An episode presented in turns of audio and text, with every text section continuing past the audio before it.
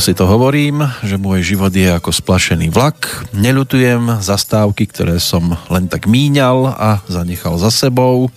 Nebudem tiež nikoho prosiť, aby v ňom sedel so mnou. Ak ale chce niekto na chvíľu túto jazdu skúsiť, stačí zamávať, spomalíme a môžete si naskočiť. Jedna z možností je tu aj v tejto chvíli v podobe verejných tajomstiev, ktoré odhalia možno aj to, o čom v tejto chvíli ani ja sám netuším.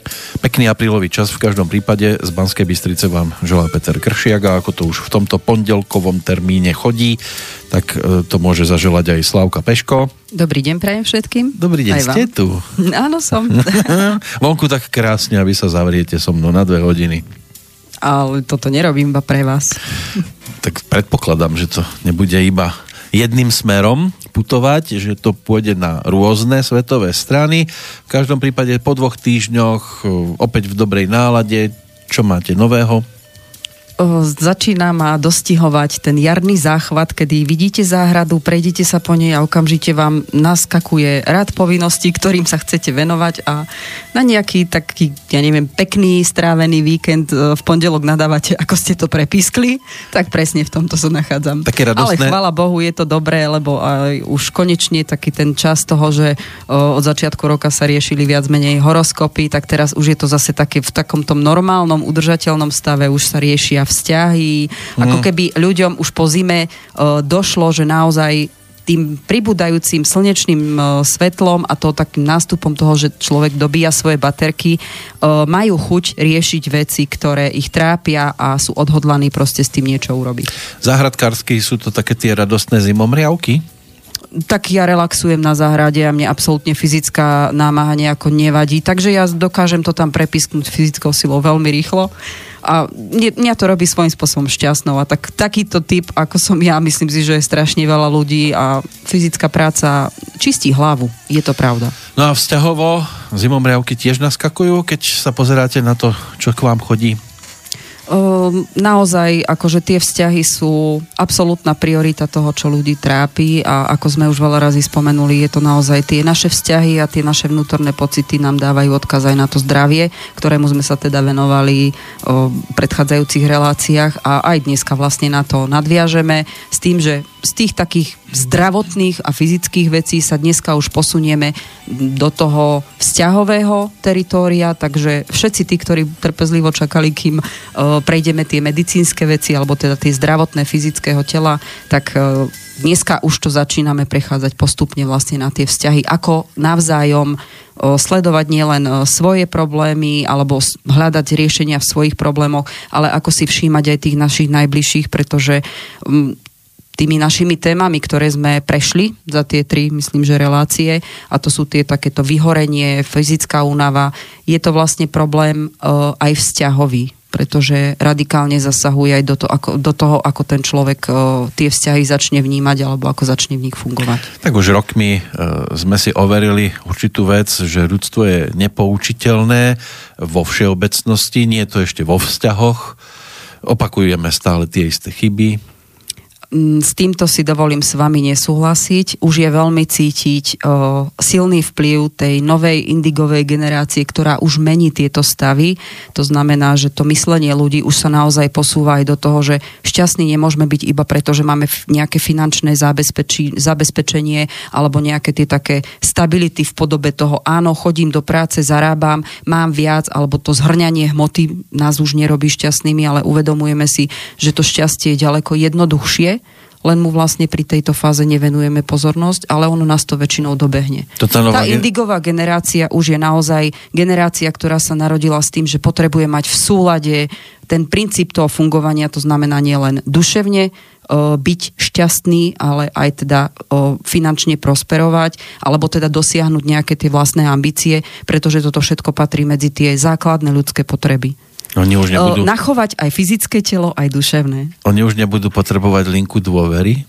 Určite sú to ľudia, ktorí potrebujú na zorientovanie sa toho, aká je ich úloha, trošku menší nástup toho, ako keď sa pracuje s tou staršou generáciou, kde tie ten spôsob spoločenskej výchovy, toho, ten tlak úplne ináč vníma tá staršia generácia ako už títo indigoví a oni potrebujú o mnoho menej času na to, aby naozaj vnímali svoj život komplexnejšie, pretože keď má človek peniaze a je osamotený, tiež ho to nerobí šťastným a opačne, keď síce má veľa blízkych, ale nedokáže im dať aj po tej materiálnej stránke to, čo by možno chcel alebo naozaj potrebujú, tak ho takisto toto nerobí šťastným. Tak ono to už bolo vidieť povedzme pri našich rodičoch, že keď mali nejaké problémy, tak boli viac mlčanliví, my sme trošku iní a tí mladí už pôjdu na to otvorenejšie. Určite už výrazným faktorom sú kryštálové deti, ktoré vnímajú všetko o mnoho citlivejšie a už sú takým indikátorom toho prostredia, v ktorom žijú a chvala Pánu Bohu, že deti sú ďaleko,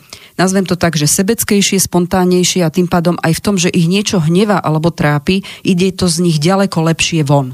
Dôležité je, že potrebujú vnímať o, tú stabilitu toho prostredia, ktorému vyna, o, prináša vlastne, či už je to rodičia, starí rodičia, rodostrom ako taký, tá energia, oni s nej čerpajú a keď ich niečo trápi, tak to ide ďaleko rýchlejšie von, aj keď m, deti sú skôr o, kategória veková taká, že oni nevedia to nazvať, ale to spontánnejšie dajú von. Opačne, človek, ktorý už má, dajme tomu po tej 40 tak tým, že už má nejaké zručnosti, e, nejaké skúsenosti a má pocit, že všetko dokáže zvládnuť sám, tak je tam väčší problém s tým uzatváraním, čo vlastne môže naozaj spôsobiť aj všetky tie veci, ktoré sme v predchádzajúcich reláciách spomínali.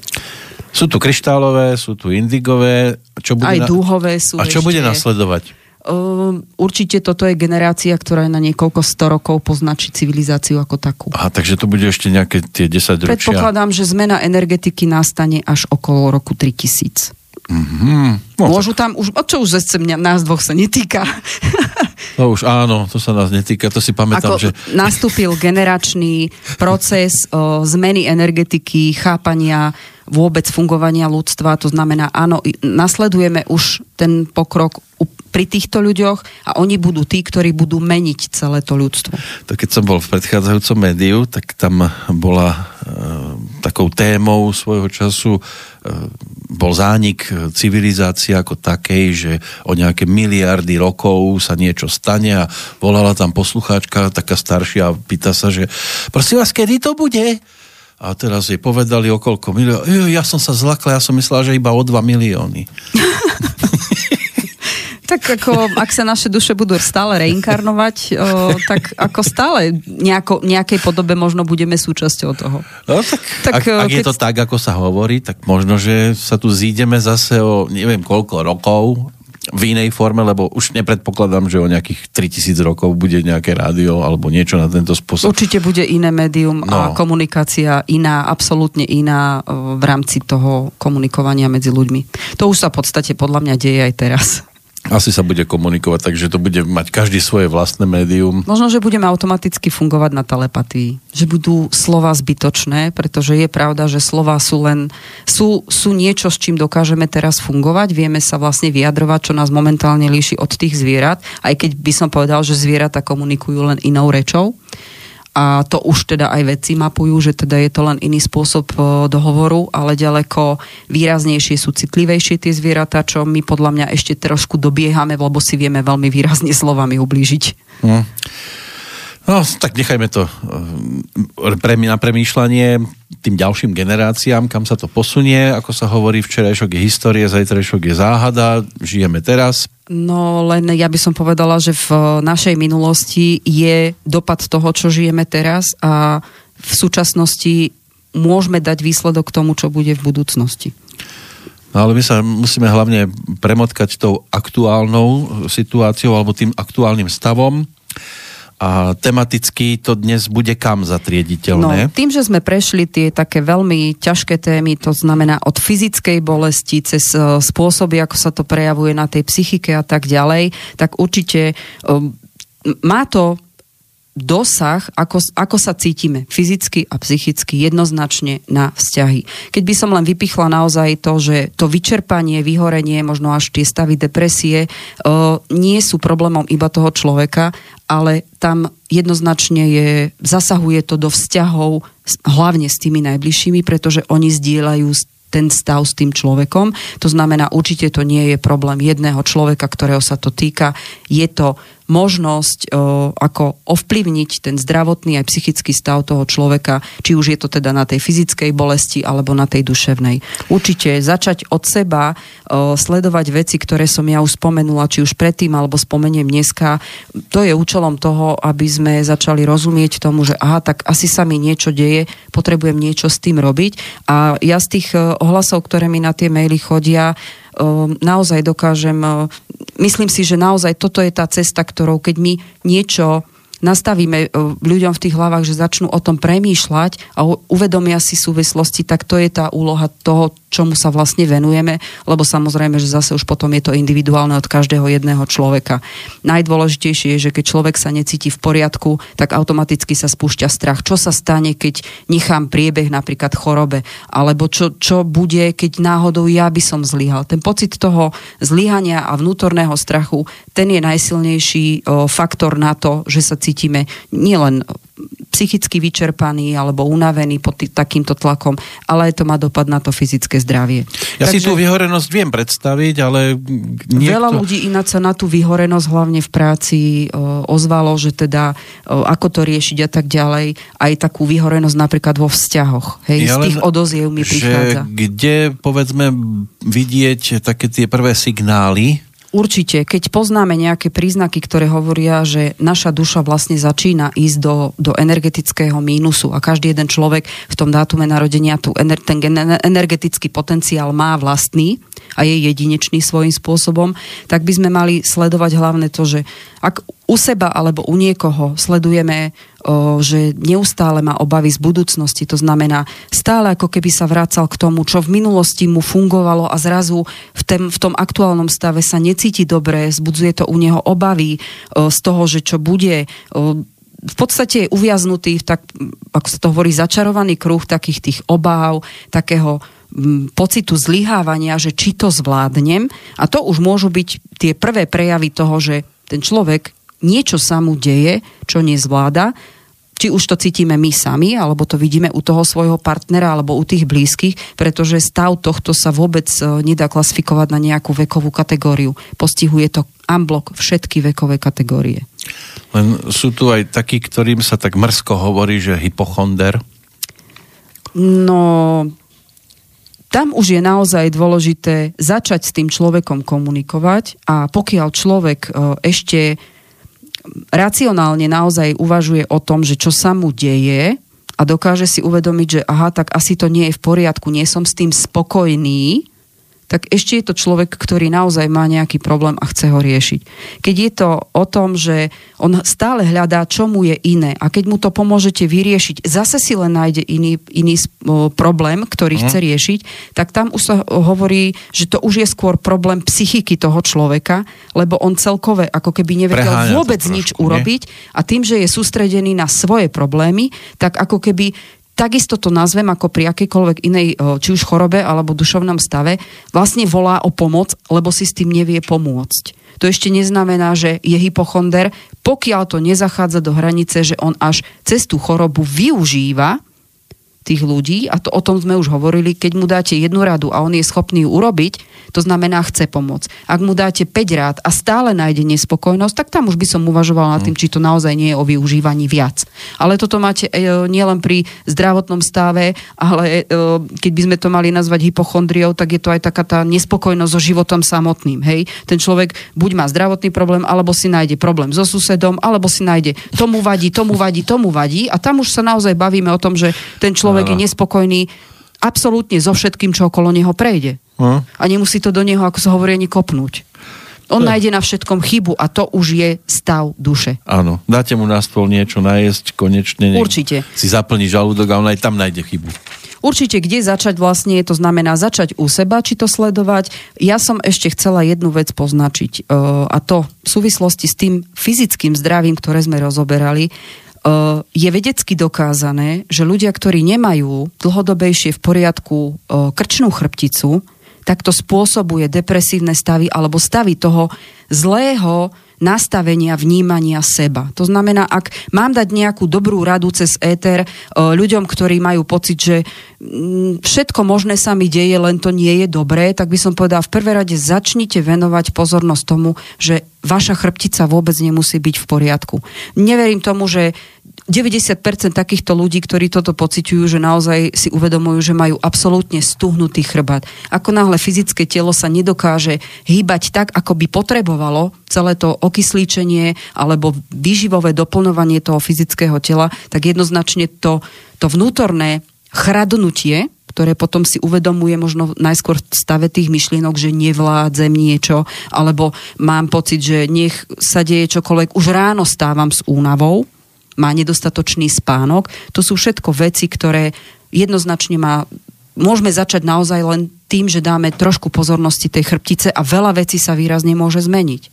No, predpokladám, že veľa ľudí, ktorí toto teraz počuje, no jasné, chrbát. Áno, chrbtica je to, od čoho my sme fyzicky závislí, lebo nás to drží na nohách a vedľa chrbtice existujú body, ktoré súvisia s tým vnútorným stavom orgánov a zdravím ako takým, ale aj s nastavením o, takého pozitívneho myslenia a chrbtica dokáže v skutočnosti urobiť veľa. Dostať ju do poriadku, urobíte 50% úspech sami pre seba. Tam, tam pomôžu treba také masáže? Určite čokoľvek, čo vám urobí dobre. Myslím si, že na toto nepotrebujete nič iné. Ak chcete rozumieť tomu, prečo sa vám to deje, určite nejaká diagnostika. Ľudia, ktorí robia s masážami, keď si lahnete na ten stôl a ten človek sa do toho rozumie, tak v podstate ubližiť vám nemôže. Ak je to dlho, samozrejme, že tam hrá zase rolu čas. Hej? Časový faktor je proste niečo, čo nám zasahuje stále do života. To znamená, čím dlhšie ste tú chrbticu zanedbávali, tým dlhšie potrvá, kým ju nejakým spôsobom reštartujete a začne fungovať tak aj na tú hlavu a na to, na to pozitívne nastavenie o, o mnoho dlhšie, ako keď niekto to má také, že áno, cítim ešte, že ma, že ma pálí krčná chrbtica, alebo že ráno stávam o, viac unavený ako večer, keď si líham, tak naozaj prvé dve, tri masáže môžete rátať s tým, že toto je prvé vnemy, ktoré dokážete definovať, že toto sa zmenilo. Plus samozrejme ešte kopec ďalších vecí, ktoré už potom človek vníma subjektívne. Ďalší problém dnešnej doby, ktorý vnímam a veľmi vplýva na to, ako sa cítime, alebo či vyhárame a ideme do toho procesu, že ideme energeticky dole, je preplnená mysel.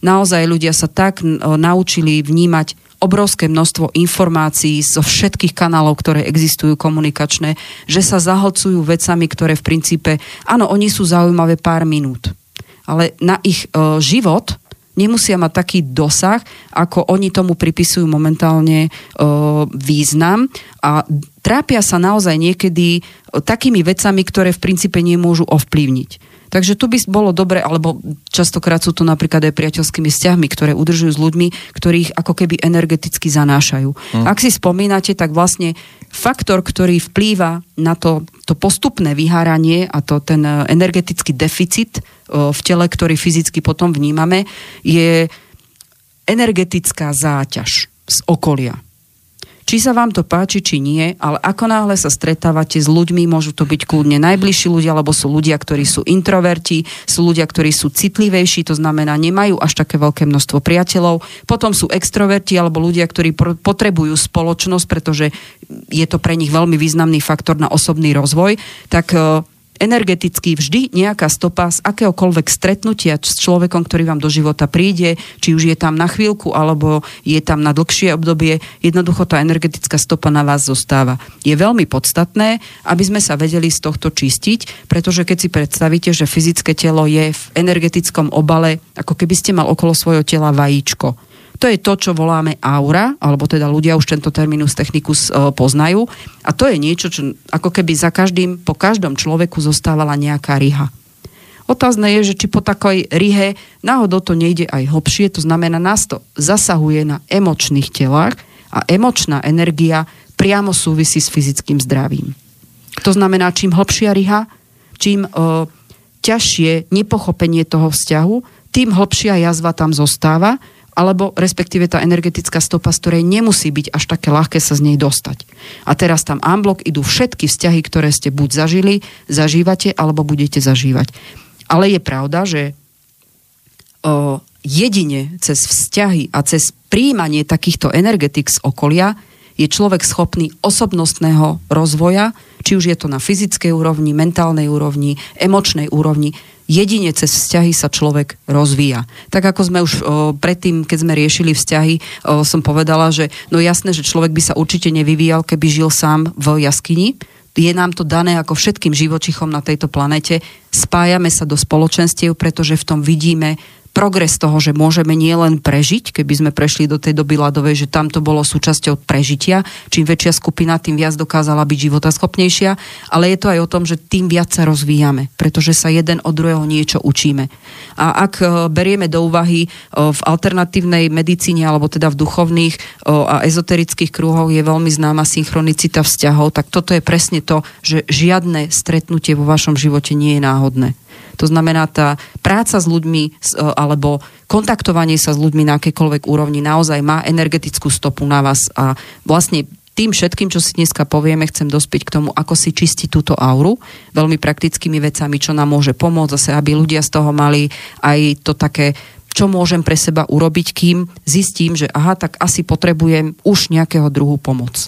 Len mnohí z nás ako keby nevedeli separovať, čo áno, čo nie. Keď Učíme sa, nám... sa to, celý život sa to učíme. Áno, hlavne Hej. tí, ktorí povedzme sú nakliknutí na internet, lebo takým spôsobom sa aj k nám dostanú, tak e, tiež ráno a čo sa deje vo svete a všetko a riešime to, čo je na Novom Zélande a, a v Austrálii a v Amerike a, a, a to je jedno na ktorej svetovej strane a, a, a strašne nás to zamestnáva aj tú mysel a čo keď sa to môže stať aj mne a tak... tam už sa spúšťa presne ten no. proces strachu. Strach je najškodlivejšia energia, akú človek dokáže sám sebe vyprodukovať. Buď je to vzniknuté situáciou, v ktorom prostredí sa nachádza, pretože sa zľakne ten človek sám a to je ako keby, ja nazvem, že, že strach je rakovina duše.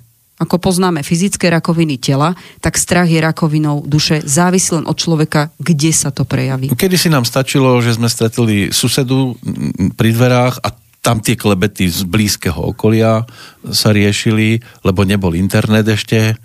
Určite dostupnosť, ktorá je momentálne v rámci informácií na svete, naozaj môže spôsobovať ešte väčší chaos, v ktorom sa ľudia nachádzajú. A čím väčšie prostredie sa človeku naskytuje, tak tým má potrebu to všetko, ako keby tým, že to vie, tak to chce ovládať, ale nie všetko mu naozaj môže urobiť o, tak, že sa posunie dopredu, ale práve, že opačne môže sa stať, že ho to zahlcuje, pretože výsledkom z tých informácií nemá vlastný posun. Ale ten vlastný posun môže naozaj dosahovať len cez tie vzťahy, ktoré fyzicky o, s tým človekom fungujú. O, doslova my nemôžeme sa fyzicky rozvinúť, alebo nemôžeme sa mentálne rozvinúť popri človeku, ktorý je 1500 kilometrov. Napríklad zoznámka je taký veľmi krásny obraz o tom, že tam sa pestujú vzťahy, ktoré vlastne fyzicky neexistujú. My máme len svoju predstavu, ten človek má svoju áno, predstavu. A v drvivej väčšine Otázne je, kde je tá realita nebudú. je. Áno. Zároveň by som povedal, že veľmi veľa ľudí, ktorí sú vlastne single a prídu za mňou, že potrebujú sa posunúť v nejakých druhoch vzťahov dopredu, alebo teda hľadajú ten vzťah, tak naozaj majú drvivú väčšinu negatívnych skúseností so zoznámkami. Ja nevravím, že nie. Mám páry, aj ktoré sa naozaj zoznámili cez internet a jednoducho tie páry si tak sadli. Ide o to, že ten krok z toho média, eteri, eterického, virtuálneho. Tak, virtuálneho, keď sa presunie, presunie do fyzického, tak tam nadobúda absolútne iný rozmer. No realita je vždy o, niečom. Realita býva naozaj tak, že ľudia si začnú písať a komunikovať a majú pocit, sadli sme si cez písmenka. Uh-huh. A potom, keď sa stretnú, tak zistia, že energeticky si nesadnú. Takže ten faktor toho, ako sa navzájom fyzicky vnímame, už je ďaleko silnejší ako to, že si len píšeme. Pretože je pravda, že kým napíšem niečo o, do tohto média o, virtuálneho, tak jednoducho mám čas popremýšľať a tam no, veľmi často napríklad ľudia, ktorí vedia dobre narábať so slovom, vytvárajú o sebe taký obraz, ktorý ten druhý človek im fyzicky nestretne a nemá možnosť konfrontovať tú realitu s tým, čo, čo pochopil cez tie písmená, tak jednoznačne tam ako dochádza absolútne inému chápaniu toho človeka. To je to, čo som povedal, zrazu zistí, že písať si vedia, rozprávať už nie. A to je, to je, to je presne to zreálnenie toho vzťahu ako takého, alebo tej našej citlivosti, na ktorú každý človek reaguje u seba ináč, aj čo sa týka iných ľudí. Takže po, chápeme aj cez toto, cez takéto skúsenosti to, že ako to v živote potrebujeme my sami. A jediná vec, ktorú naozaj môžeme zmeniť, je to, ako vnímame my tých ľudí. Tam je to či už pozitívne, či už negatívne. To závisí od toho stavu, v čom sa nachádzame. A určite aj tie vzťahy vnímajú, majú dosah na to, že to potom aj prežívame cez to fyzické telo. Ale tam je dosť dôležité aj to, nakoľko už človek e, časovo uviazol v takejto vir- virtuálnej rovine, lebo potom prechod do reálnej je, čím dlhšie tam je, tým je ťažší. Lebo už si zvykol žiť virtuálne. Je to možné, pretože si myslím, že ten virtuálny svet nám dáva aj takú možnosť ako keby unikať od toho reálneho a sú ľudia, ktorí unikanie od reality majú naozaj v dátume narodenia. To znamená, majú sklony sklzavať do, do nielen takýchto virtuálnych médií alebo komunikácie cez virtuálny svet, ale skôr ako keby sa báli za, nejakým spôsobom zabojovať o to svoje šťastie, ktoré fyzicky a reálne môžu vlastne zvládnuť je to pre nich jednoduchšia cesta. Ale tak je to, je to tiež spôsob myslenia, ktorý sa dá akceptovať a dá sa pomôcť tým ľuďom, aby, aby jednoducho prišli naspäť k tomu, čo veľa z tých vecí, ktoré virtuálne si vysnívajú, sa dajú aj zrealizovať.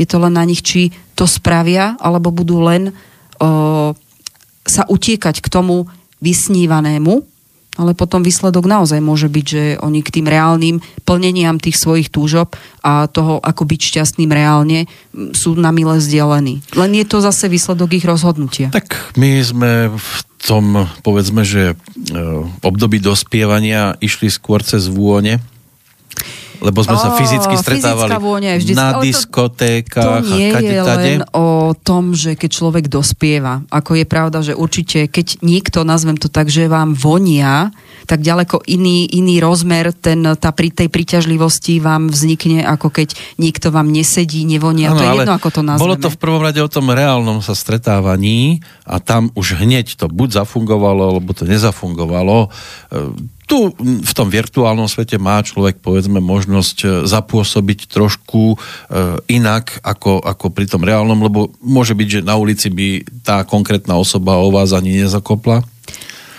To už je to zreálnenie. No.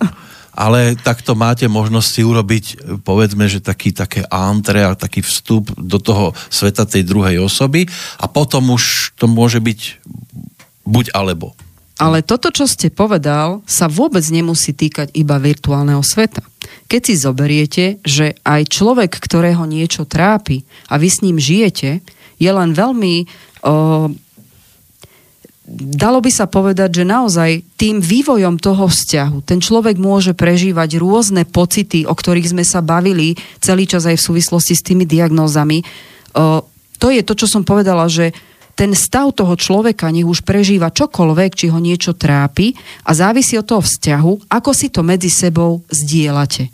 Je určite e, rozdiel medzi tým, keď máte vedľa seba človeka a partnera, kde cítite, že není niečo s ním v poriadku.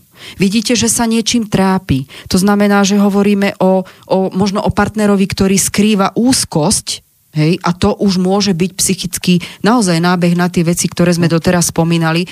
Môže to byť partner, ktorý je veľmi citlivý a vnímavý na veci, ktoré sa mu dejú. To znamená, po tej emočnej stránke je ďaleko vnímavejší možno ako vy a pritom s ním žijete. To môže mať tiež dosah na vzťah, ktorý máte. O, takisto, ak prežíva ten partner smútok z akéhokoľvek dôvodu, to môže byť, či je to osobnostná záležitosť, alebo je to, že prišiel o niekoho. Ako toto sú všetko prekážky, ktoré tým vzťahom môžeme výrazne ovplyvniť k lepšiemu, aby ten výsledok a pomoc tomu človeku bola nielenže reálna, mm. ale zároveň to, čo som povedala, že, že to ukrývanie sa do virtuálneho. Tieto emočné, náročné obdobia sú ľudia vo väčšine prípadov zvyknutí, ja to nejako zvládnem, a neviem, či ste niekedy sa rozprávali s človekom, ktorý prežíva depresie, alebo prežíva napríklad to, že má rakovinu.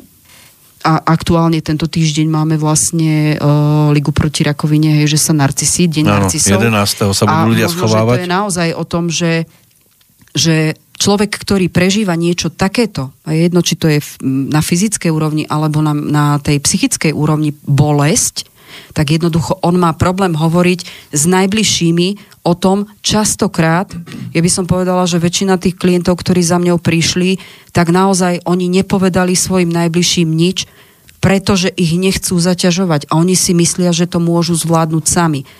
Nedá sa to úplne zvládnuť sami. Toto je presne to, čo som povedala. Zasahuje to, či sa im to páči, či nie vzťah.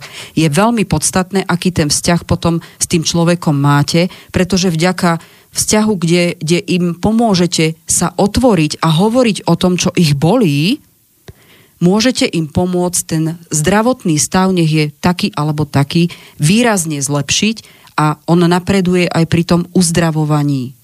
A toto je podstatné na vzťahy, ktoré v súvislosti s tou, s tou diagnózou nejakou súvisia. Ono je komické niekedy aj to, že doma povedzme takýto problém niekto riešiť nevie, ale v tom virtuálnom svete je najväčším hrdinom po tejto stránke a najväčšia komédia je ešte v tom, ak sa tí dvaja, ktorí si doma nevedia povedať pekné slovo, stretnú vo virtuálnom svete a tam na seba e, vedia pekne dve... Mm, ja som zažila vo svojej praxi, že aj takto sa dá renovovať partnerský vzťah cez SMS-ky a cez maily. Tí dvaja ľudia mali v tom čase, kedy za mňou prišli, mali tak zablokovaný vzťah, že presne toto nevedeli a ešte aj v súvislosti s tým, tým, čo sa bavíme. Bolo tam aj naozaj zdravotný stav. O,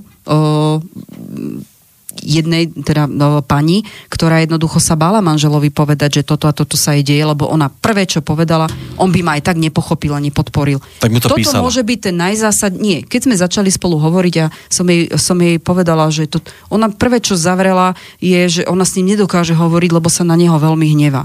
Tam samozrejme, že pri takýchto stavoch sa automaticky musí preliečovať aj ten vzťah ako taký, pretože vzťah vždy zlyháva na tom, že prestaneme komunikovať, to je to najhoršie, alebo začne sa tá komunikácia vo viacerých sférach blokovať. To znamená, že tam ten vzťah ide dole. Tým pádom, že dvaja ľudia, ktorí sú vo vzťahu a prestávajú si ako keby odovzdávať tú energiu, sa v podstate prestávajú podporovať. Nič mi nehovor, a to odovzdávanie, nič mi nehovor. áno, to odovzdávanie prvé, v prvé, v čom to prechádza, je komunikácia. Lebo kým prejde komunikácia, potom nasleduje nejaký výkon. Keď prestanú dva ľudia spolupracovať, tak tam to ide rapidne dole na všetkých úrovniach. A je podstatné naozaj, že keď sa niečo takéto deje, je veľmi podstatné vedieť, o, akého partnera máme, či je to naozaj ten človek, ktorý má tú vrodenú úzkosť. Hej? To, sú, to sú proste ľudia, ktorým sústavne treba o, nejako pomáhať v tom, aby si začali čím skôr veriť. Druhá vec je, či to je naozaj človek, ktorý je veľmi energeticky citlivý. Potom tam môže byť naozaj faktor toho smútku, a potom tam môže byť človek, ktorý je introvert. To znamená, on celkové nevyhľadáva spoločnosť. On potrebuje mať druh samoty, pretože tá samota mu ako keby na fyzickej úrovni dobíja baterky a on dokáže regenerovať svoje síly. Neznamená to, že je to zle, len s takými ľuďmi je to už komplikovanejšie ich otvárať, obzvlášť keď je narušený vzťah. Preto vravím, že pri akejkoľvek z týchto vecí určite tam zohrá veľkú rolu, na akej úrovni ten vzťah je. Je to asi ako v prípade nejakej skaly, ktorú potrebujete vyliesť nedá sa ísť e, iba severnou stranou. Dá musíte... sa vždy z kadejakých No musíte strán, hľadať. Presne musíte tak. hľadať. Keď to nejde doľava, ide to doprava, len treba no. rozumieť tomu, čo sa deje aj v tom človeku, či náhodou tým, ako s ním komunikujeme, vlastne to ešte nezhoršujeme. A toto sa týka nielen partnerských vzťahov. Toto sa týka aj vzťahov rodičia a deti pretože bolesti, a teraz sa úplne primárne vrátime k tým témam, ktoré boli, či už sú to migrény, hej, alebo sú to bolesti na fyzickej úrovni, alebo sú to bolesti hlavy. Toto sa deje aj u detí, preto som povedala, že tieto veci vôbec nemajú nejakú vekovú kategóriu.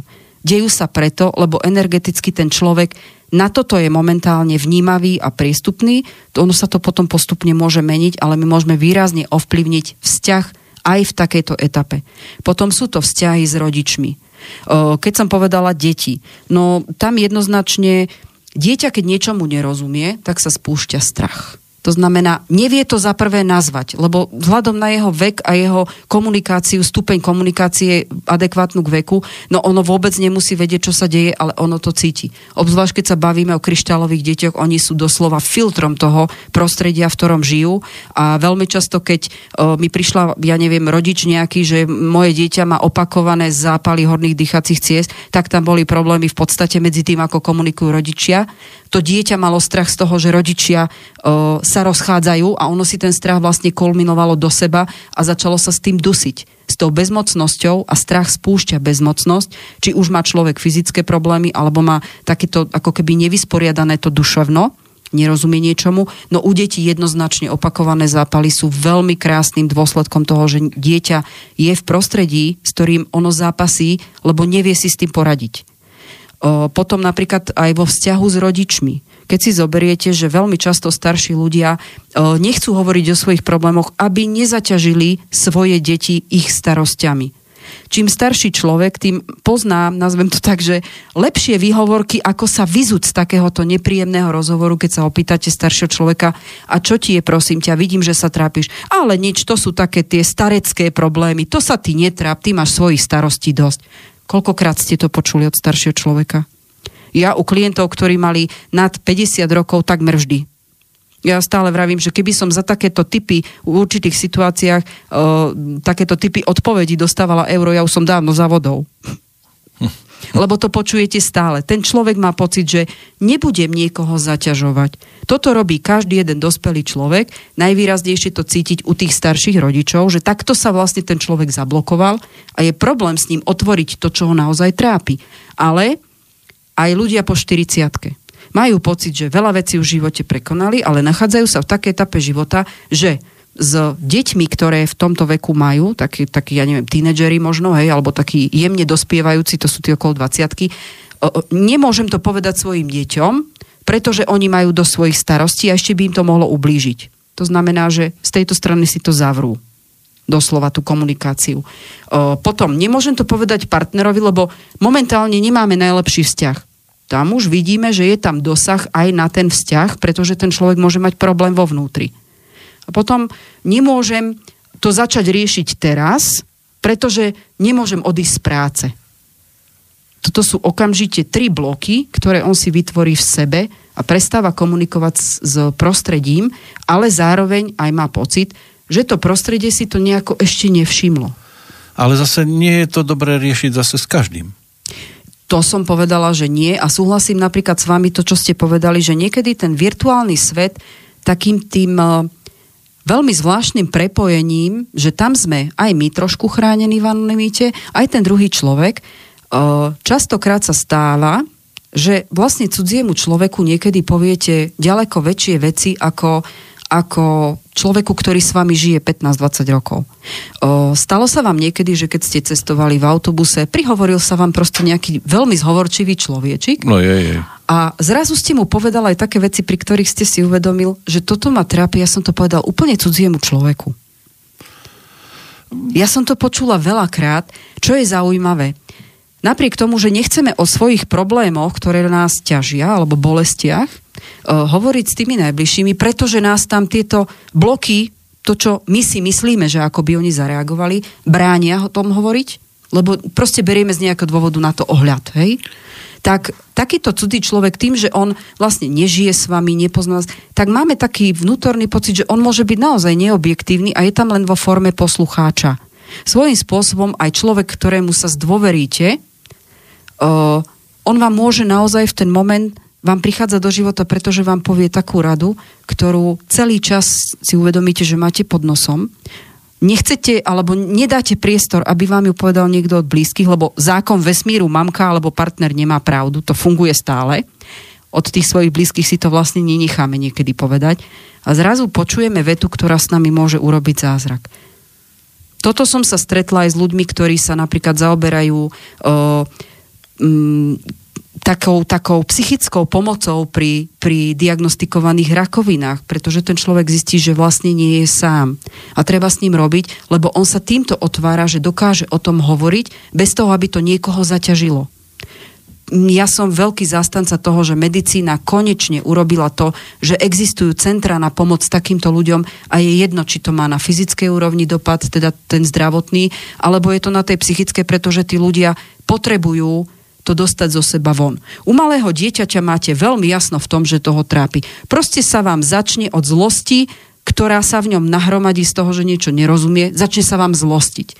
Ono to nie je iba o tom, že to decko možno môže byť kľudne rozmaznané, naučené na niečo. To jasné, každý rodič rozmaznáva, ja som tiež nie bez výnimky. Tak uh, jednoducho to dieťa, dieťa, keď sa niečím trápi, tak to raz vybuchne. Sú deti, ktoré sú temperamentnejšie, ide to spontánnejšie u nich a možno trošku rýchlejšie ale je tam aj väčšia zlosť nahromadená, ktorú potom vidíte v nejakom výsledku, ale sú deti, ktoré sú už od malička uzavretejšie, introvertnejšie a tam je väčší problém tie deti hromadia, hromadia, až to môže naozaj dojsť do nejakého zdravotného problému. Toto isté pri starších ľuďoch platí. Ja veľmi často, keď e, pozorujem seba pri veku, že naozaj niektoré veci, ktoré ma hnevali u starých rodičov mojich, tak začínam pozorovať u seba. Naozaj je pravda, že človek ako keby starobe sa dostával do určitých vecí, ktoré vnímal ako dieťa citlivejšie. Určite je citlivejší na tie vzťahové záležitosti, tak ako dieťa. Ako keby sa potreboval vrátiť k sebe, len je otázne, či mu ešte niekto venuje pozornosť, pretože už e, po určitom veku potrebuje pomoc tých ostatných. Potrebuje niekoho, k tomu tie jeho nacvičené výhovorky, prečo o tom nehovorím, dokáže rozbiť. A je zaujímavé, že stáva sa, že niekedy sa naozaj zveríme cez internet alebo vo vlaku cudziemu človeku s niečím, ale keď sa spýtate tohto človeka, no tak choď za terapeutom, on ti pomôže. No to neexistuje ani počuť toto je zase jedna z tých vecí, ako my ľudia rozmýšľame a súhlasím, čo ste povedal, že opakujeme chyby.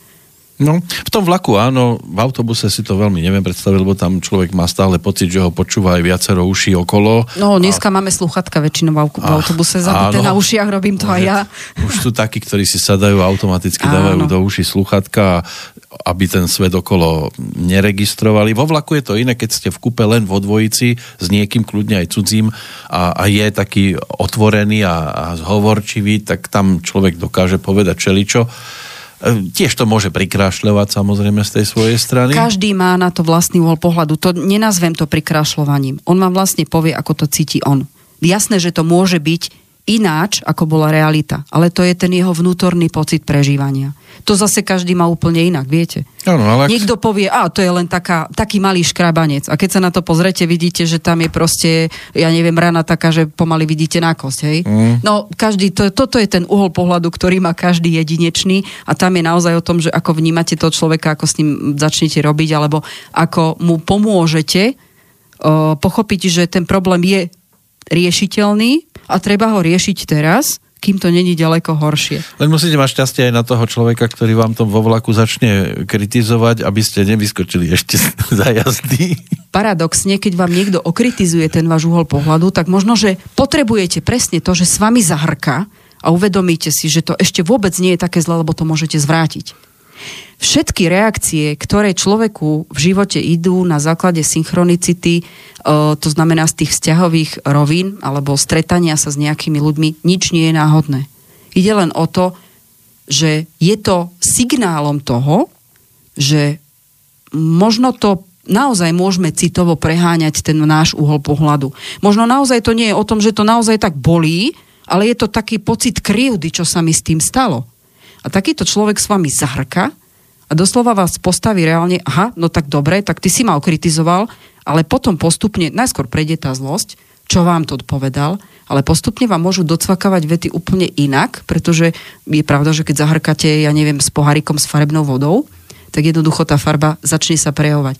Zrazu tie veci budete kľudne vidieť inak a ste schopní to riešiť alebo sa pohnúť dopredu. Tak pokiaľ napríklad na dne toho pohárika je nejaký kal. Presne ale keby nevyplával, tak o ňom neviete. Len po ňom dupete a stále v ňom šlapete. A to je podstatné na to, aby sa čokoľvek vyriešilo dopredu. U každého je to iné. Niekto potrebuje dlhší nástup e, na to, aby niečo dokázal zmeniť vo svojom živote. Niekto potrebuje veľmi rýchle reakcie, čo všetko má svoje za a proti. A je pravda, že Feng Shui funguje aj v tom, že povedali sme, že faktor toho, prečo sa nám niečo nie dobré deje, a my to môžeme kľudne nazvať cítim sa čudne. Proste ten proces začal tak e, existuje, všetko má svoje za a proti. To znamená, že opakom toho, kedy sa spúšťa strach, potrebujete nájsť niečo alebo niekoho, kde nadobudnete dôveru a cez tú dôveru sa otvárate, začnete to riešiť. Ak potrebujete prestávku, tak vám ju teraz doprajeme.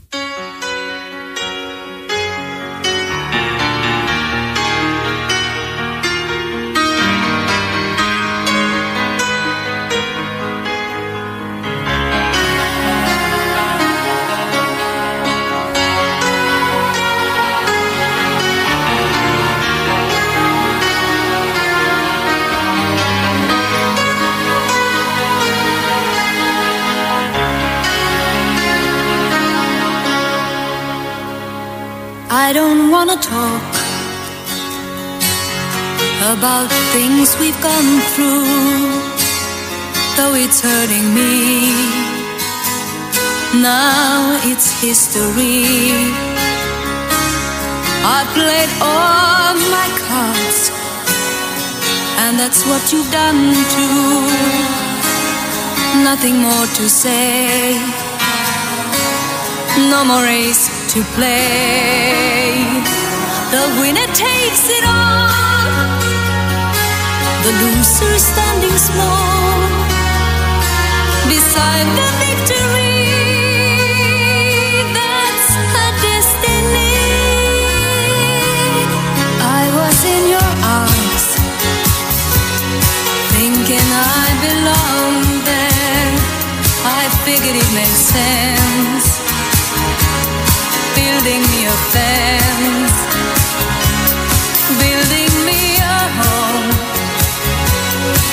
thinking I'd be strong there, but I was a fool, laying by the rules. The gods make roll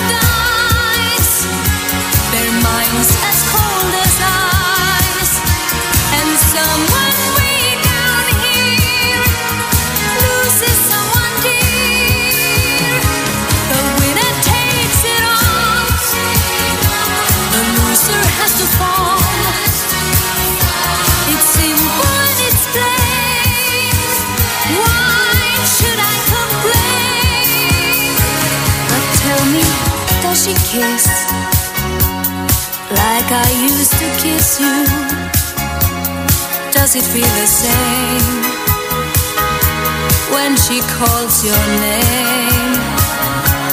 Somewhere deep inside, you must know I miss you. But what can I say? Rules must be obeyed.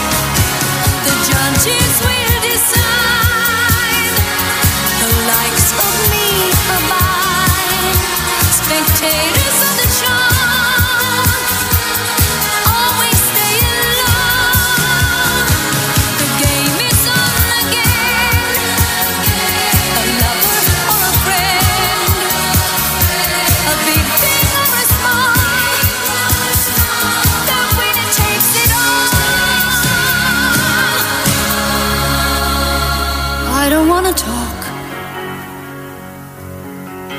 If it makes you feel sad, and I understand.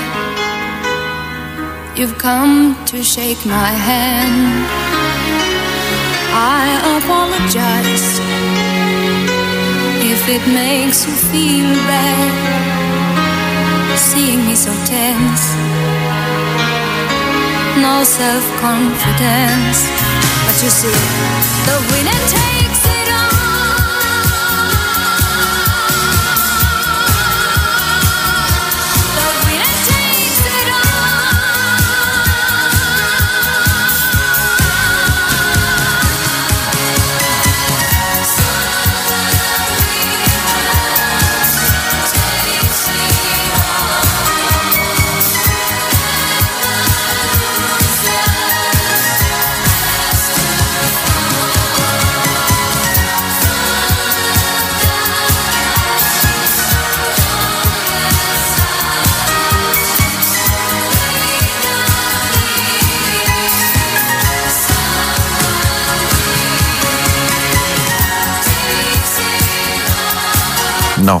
toto nám znie pesnička v podaní, dá sa povedať, že stále ešte aktuálneho oslávenca. Speváčka skupiny ABBA si pripomenula v piatok e, 69. narodeniny. Aneta Felkskok, tak nejak zhruba sa to môže hovoriť. No a obsah skladby by nám celkom aj pasoval k tej dnešnej téme. Nechcem hovoriť o tom, čím sme si prešli, pretože ma to stále bolí. Je to už história, hrala som naplno všetkými svojimi kartami, rovnako ako ty. E, Nie už, nie je už čo povedať, už nemám žiadne SA v rukáve, víťaz berie všetko, kto prehral nemá nič.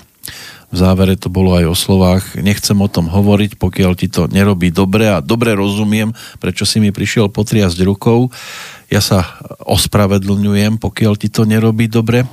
Vidieť moju nervozitu, zmizela moja, e, zmizla moja seba dôvera, ale ty vieš, že víťaz berie všetko. To sú slova, ktoré nám celkom aj idú do nôty teraz aj tá česká verzia, ktorú poznáme pod názvom A ty se ptáš, co ja, kde to tiež je o tom stretnutí po roku zhruba. Už to bude rok, co mi z vlaku mával. S jednou vecou, čo ste povedali, nesúhlasím. Uh, vo vzťahoch jednoznačne nesúhlasím s tým, že vo vzťahu by mal byť nejaký výťaz. Pretože mm, ke, keď to aj ide takýmto negatívnym spôsobom, tak vlastne nikto nevyhrá ani jeden potom nakoniec nemusí byť šťastný a spokojný. Malo by to byť, aby obaja hrali na víťazstvo, nie že na remízu. Alebo nehrali vôbec, Každý ale proste sa dostali k tomu. podiel víťazstva na niečom, ale neviem, či by som to nazvala nejaká remíza, ale dať nejaký priestor jeden druhému a výzmu v ústrety, ale jednoznačne nesúhlasím, že vzťahy by mali končiť, alebo končia o, tým, že niekto je úplný víťaz. To, to nie. Celkovo by to nemalo byť o tom, že ideme hrať nejakú hru, proste ideme. A, a nemalo by na konci byť niečo, akože pocit víťazstva. Proste radosť z toho, že sme Myslím dospeli si, k takému bodu. naozaj, ako dnešná doba je náročná na to, že zo všade cítime tlak. Vlastne všetko by sme chceli stíhať, aby sme nejakým spôsobom dokázali vyhovieť požiadavke alebo tlak tejto doby, ktorá je. A samozrejme s tým spojené to, to uspenie. Áno, Je to ale aj keď, aj keď ide o to, že na jednej strane chceme, aby nás všetci uznávali a na druhej strane, aby nám dali aj všetci pokoj potom. Áno. A toto je presne to, čo my si vytvárame až prebytok vnútorných myšlienok a procesov, ktoré o, pri takom tlaku, čo sa nám z okolia deje, nie je možné, aby sme sa na všetko dokázali na 100% sú, sústrediť. To znamená, že ak chceme riešiť všetky veci naraz, v princípe výsledok naozaj môže byť, že sme absolútne nespokojní s tým, čo sa nám deje a ani, ani nejaký nejaká odozva z toho, že či sme v niečom boli úspešní, vôbec nemusí byť dosiahnutelná, pretože zistíme, že sme stále s niečím nespokojní.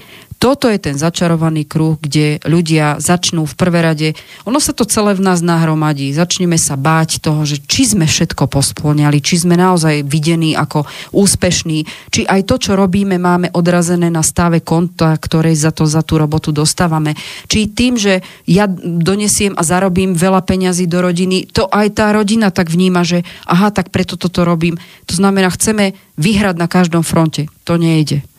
Môžeme si stanoviť nejaké reálne ciele, kde postupne pôjdeme vo všetkom. Lebo je pravda, že aj úspech v živote, aj vzťahy, všetko má nejaký čas, nejaký stav budovania toho. Nemôžeme chcieť v jeden čas, aby sme všetky tieto fronty vyhrali. A toto je to, čo si vytvárame sami, ten vnútorný tlak a s ním aj strach z toho, či budeme na týchto frontoch úspešní. Je to o tom strese potom, dostať sa do tých Presne pozícií. tak, volá sa to, že stres, ale ja by som povedala, že ten stres vlastne vzniká, vzniká preto, lebo my máme z niečoho strach. A ten strach je presne to, čo nás dokáže zablokovávať. O, jednoznačne existujú na... Ak máte pocit, že už rozmýšľate nad všetkým možným dookola, tak naozaj existujú spôsoby, ako v prvé rade, keď sa vrátite mysľou do seba a do toho, čo, čo nazývame, že upokojenie mysle, tak je ten najpodstatnejší krok, ktorý prvé, čo robíte, robíte pre seba. Ako náhle dokážete sa naučiť o, na chvíľku sa vypnúť od všetkých týchto tlakov, tak je to ten najzákladnejší a najpotrebnejší bod, o, ktorým sa dokážete zachrániť bez toho, aby ste potrebovali zatiaľ cudziu pomoc, ale dokážete pomôcť sami sebe. Pokiaľ toto dokážete, tak ste najlepšie na tom, aby ste nikdy v živote nemuseli mať naozaj vážne, či už ochorenie alebo stav duše, ktorý môže vlastne napredovať k tomu vnútornému zrúteniu. Určite pokiaľ dokážete zameriavať alebo myšlienky, mm, ktoré vám prúdia v hlave, sa snažte v prvé rade o, vedome si vypichnúť z tých myšlienok to, čo je to pozitívne na tom, čo robíte.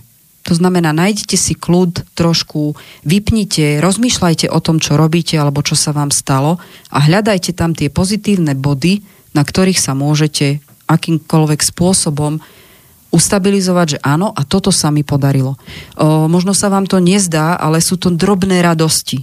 To znamená, že áno, z tohto sa dokážem tešiť. O, veľmi veľa ľudí, keď o, naozaj robím človekom, ktorý má na viacerých veciach proste ten život rozbitý, tak veľmi často pri otázke, a kedy ste urobil niečo pre seba, že vás to potešilo, drobnosť, alebo povedzte mi situáciu, pri ktorej ste pocítil aspoň na chvíľku šťastie. Toto býva tá najzákernejšia otázka, ako človeku, ktorý je zrútený, psychicky a vyšťavený, o, mu položím, pretože v tom momente si uvedomuje, kde sa nachádza. Veľmi často, a tým, že ženy sú trošku citlivejšie a prichádzajú možno skôr pred takým vážnym o, buď zrútením, alebo teda energetickým kolapsom, tak je pravda, že ženy veľmi často zostanú ticho a ich odpoveďou na túto otázku, kedy boli naposledy šťastné, že si urobili radosť pre seba, viete, keď ja všetko dávam deťom. Toto je celé zle. A toto je naozaj ten bod, ktorý keď si uvedomíte, že môžete urobiť, uh, potrebujete vypadnúť zo zle nastaveného prostredia, máte pocit, že všetci chcú od vás všetko a, a jednoducho každý to chce za 5 minút, aby to bolo hotové, tak doslova sa zastavte a choďte na pol hodinu si kúpiť, ja neviem, do kvetinárstva kvety, ktoré si potom položíte na stôl a uvedomíte si, že keď ste si ich kupovali, tak ste si kupovali preto, lebo vám urobili radosť a doslova vám padli v tom momente do oka. A naučte sa vo svojom živote robiť si drobné radosti. Naozaj myslieť to, čo robíte, čo sa vám podarilo, to, čo sa vám nepodarilo, no jasné, lebo kto nič nerobí, nie, neurobí ani chyby. Uh, urobiť chyby je normálne a vďaka chybám sa posúvame dopredu, pretože sa zistíme, že aha, tak nejde to doľava, musíme hľadať cestu doprava, ako sme sa tu bavili pred chvíľkou. Dalo by sa povedať, Ale- že môžem sa aj tak trošku rozmaznávať? Uh, poznáte z Biblie miluj blížneho ako seba samého? Ja stále vravím, že ľudia to majú dosť zle pochopené, pretože ak milujem blížneho viac ako seba samého, tak potom vlastne nemilujem nikoho. Len mám pocit, že musím odovzdávať, lebo sa to odo mňa očakáva. Toto je presne to isté, ako keď dostávame sa do toho tlaku, že všetci odo mňa niečo chcú a ja mám pocit, že utiecť by bolo to najrozumnejšie, čo môžem u- urobiť, akurát, že mám veľký problém. Neviem hovoriť nie. Požičate mi tisíc korún? Nie, A viete to povedať. lebo nemám koruny. No už máte euro. Ja ešte rozmýšľam v starej mene. Určite, pokiaľ to má ešte, o, ale dobre ste povedali, pretože pokiaľ máme takéto nastavené to vnímanie toho prostredia a ešte to aj zasahuje financie, no tak jasné, že to už prekročilo hranice toho normálneho. Je rozdiel o, požičať peniaze o, niekomu, kde si to nejako zakotvíme a peniaze do vzťahov, ako to je to je naozaj to najväčšie riziko, aké sa môže pripustiť, ale žiaľ, robíme to a v tomto súhlasím, ľudia sú nepoučiteľní. Hej. Naozaj treba mať tieto veci ujasnené, že si musím dať nejakú tú hranicu tých vzťahov, odkiaľ pokiaľ som ochotný niečo pre tých ľudí urobiť a kde už cítim, že by mi už, o, ak mu poviem, že áno, že mu pomôžem, tak už idem proti sebe a viem to veľmi dobre. Toto je pocit, ktorý nikto v sebe neoklame. Akurát, že ho nepočúvame, ten pocit. A toto je naozaj o, hranica toho, kedy už si škodíme sami. Pretože v princípe to, že sa cítime tak, ako sme, ani nemôžu až tak veľmi to prostredie, ale to, že my sme sa tak prispôsobili tomu prostrediu, že sme si začali škodiť sami sebe, ale sú to naše rozhodnutia, nie rozhodnutia prostredia.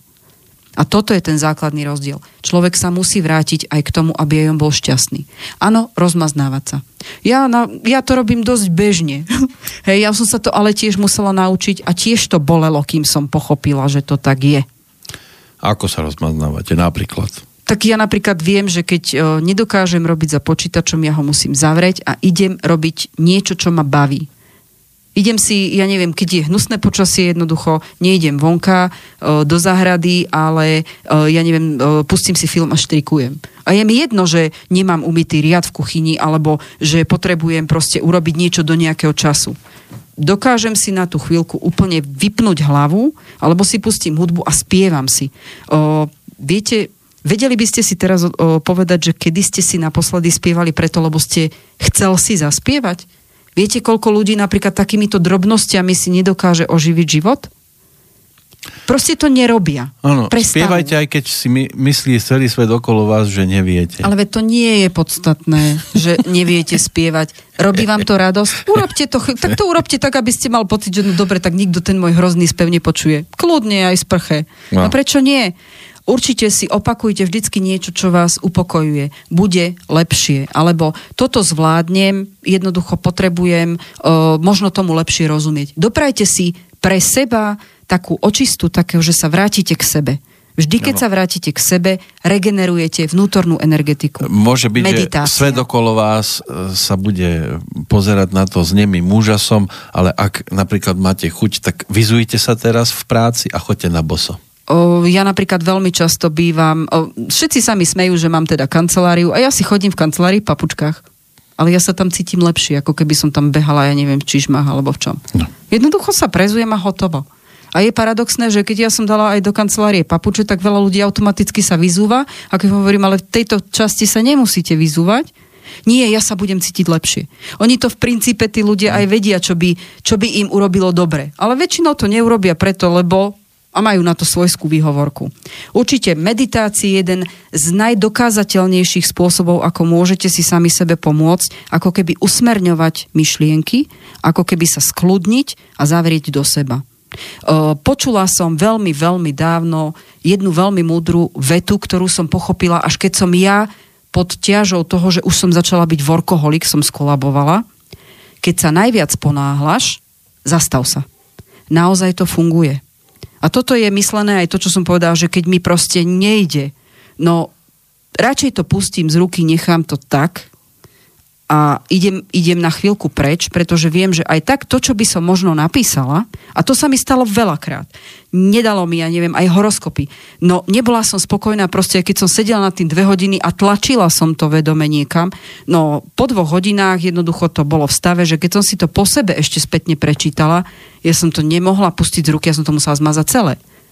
Ale jasné, že som bola nahnevaná, no na koho? No, že som to ja zmrvila. Hm? K čomu je toto dobre? Keď vidím, že mi po pár riadkoch nejde, alebo jednoducho sa mi to nedá, alebo neviem sa na to tak sústrediť, aby som bola spokojná, pustím to z ruky a idem od toho, od čo len na 10 minút preč. No a keď vám šéf dáva veľa roboty a, a cítite, že už vám z toho začína prepínať, no nohy na stôl. No áno, pretože ako náhle sa skľudníte, tak zabraníte tomu, aby ste pod takýmto stresom robili chyby. A hádajte, na čo sa človek najviac o, hnevá. Keď niečo neurobí dobre a zistí toho výsledok. Samozrejme, ako jasné, že nemusíte si vykladať nohy na stôl, keď je tam šéf, že oproti vás kancelárie, to som zažila, ale keď máte priestor, že môžete si čo i len na chvíľku sa, ja neviem, pozrieť von oknom, hej, a proste vypnete od toho, čo momentálne robíte, alebo vyjdete na čerstvý vzduch, urobíte pre seba viac dobrého aj pre to, čo robíte, ako keby ste čokoľvek iné robili a silili sa do toho, aby to bolo perfektné. Proste to nebude. Je naozaj uh, podstatné to, že ľudia pod, uh, v dnešnej dobe sa naučili uh, všetko riešiť. U, už aj hneď, lebo to chce niekto iný. Ale ak si je, je dôležité, že my sme zabudli si užívať tie okamžiky, ktoré z nás robia šťastnými. To môže byť to, že ja napríklad, keď, som, o, keď mám nejakého ťažšieho klienta, ja automaticky chodím von a pozerám sa, mám kanceláriu blízko parku. Ešte pred tým, ako príde, či potom? E, potom. Nie, e, aj predtým, ako príde, lebo sa potrebujem ako keby vyčistiť, hej. E, ale naladiť sa na to, že čo sa bude tam diať, lebo ja už väčšinou o tom probléme, čo potrebujem s ním riešiť, aj, aj prejdem si v hlave ten postup, ako asi potrebujem s ním robiť, prípadne čo si potrebujem dozremiť, aby som mu pomohla už na to prvé stretnutie. Aj keď odíde, tak sa potrebujem ako keby z tej energie očistiť. Ja mám výhodu, že mám kanceláriu priamo pri parku. To je taká vaša psychická sprcha. Áno, mne to doslova pomôže na to, že ja vidím vonka na to slniečko, na tú trávičku, alebo aspoň pred dvere na ten čerstvý vzduch a vidím, ako tam proste v tom parku to celé žije. Buď sú tu tam uh, tie vtáky, alebo čo, veľmi dobre mi to pôsobí na nervy, že doslova sa započúvam do, na ten krátky okamih na to, čo mi robí dobre. Alebo vidím, ako tam vystrajajú decka. No není nič krajšie a blahodárnejšie a keď na dušu prší? keď, a, a čo čo, je niečo, čo nepatrí No k nie, nám, len vtedy- tak, sl- tak sledujete kvapky, alebo pozeráte, si zoberte, že ja mám taký pocit, že niekedy ten trávnik, keď naň zaprší, tak je zelenší o tú hodinu po tom daždi. Len si neviem predstaviť situáciu, že teraz máte nejakú temnú scénu, niekto príde s takým svojim smutným príbehom, odíde a vy teraz chcete vyzvonať tam búrka, dážď. Všetko má v prírode svoj zmysel. A je pravda, že voda je najočistujúcejší element. Tak áno, no niekedy to aj dobre vyzerá, sa postavíte takto pekne a na vás prší. A prečo nie? Letný dážď, viete, ako veľa ľudí to má rado? Aj, aj sichravé počasie a zima, to zase nemusím sneh. až tak veľmi. To je- Ale je pravda, že ten, ten uh, okamžik toho, keď vidíte napríklad, ako padá dážď, hej, aké kvapky sa robia, alebo ako to proste cupitá. Alebo sneh na vás Stačí začne vypnúť od toho, čo vás trápi. Princíp je o tom. Špliecha vám to do tváre, no len si daj počasie jedno. Ja tým, že chodím, alebo teda mám tú kanceláriu blízko parku, tak ja mám dosť naučené dookola psíkov, čo majú tam psíčkari, Hm. že keď ma vidia, tak tie psíska utekajú za mňou a rozmaznávam ich piškotami.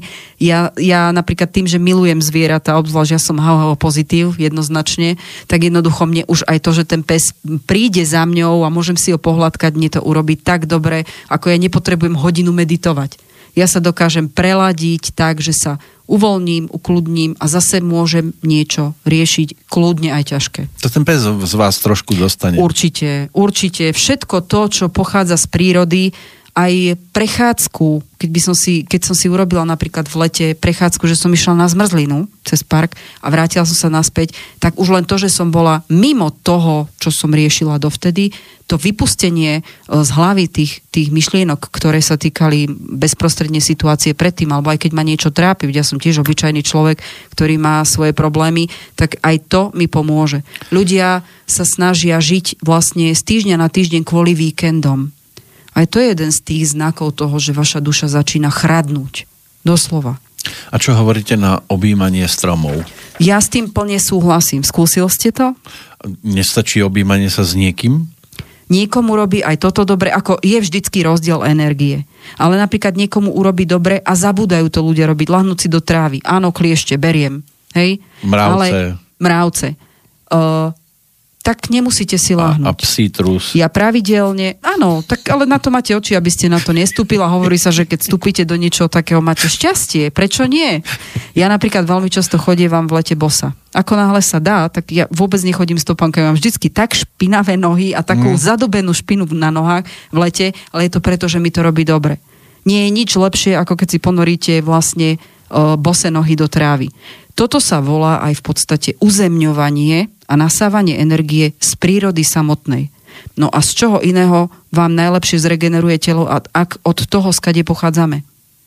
Je to naozaj niečo, čo ľudia si odvykli vzhľadom na tú technickú dobu alebo na tie požiadavky, ktoré s ňou sú spojené, alebo všetko chceme stihnúť. Je to len o tom, ako to vnímame my. My sme si, za, my sme si sami sebe ukradli tie momenty, ktoré nestoja peniaze, nevyžadujú nič iné, len na pár minút sa venovať sebe. Kedy si to bolo také, že ste videli v parku ľudí ležať, teraz sa buď v parkoch postavili nejaké budovy, alebo tí ľudia Tak prešli do... v Bystrici teraz mám pocit, že týmto smerom sa Bystrica pustila, tak som veľmi nadšená.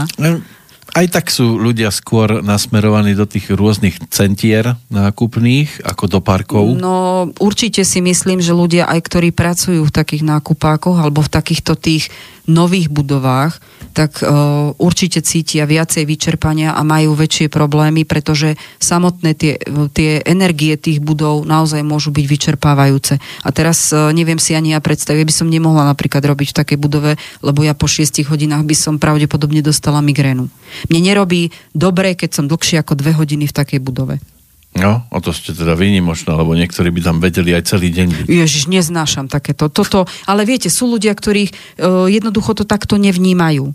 Ale tí, ktorí to pociťujú, tú únavu, a obzvlášť ja lutujem aj tie predavačky v tých obchodoch, no to je šialené, šialené tam byť. Ja, ja pokiaľ naozaj dobrú radu dať, začnite vnímať to prostredie, ako na vás pôsobí. Pretože to môže byť základ toho, aby ste lepšie to svoje telo dokázali energeticky uchrániť od tých škrabancov, nech sú akékoľvek z toho prostredia, aby ste sa neoslabovali.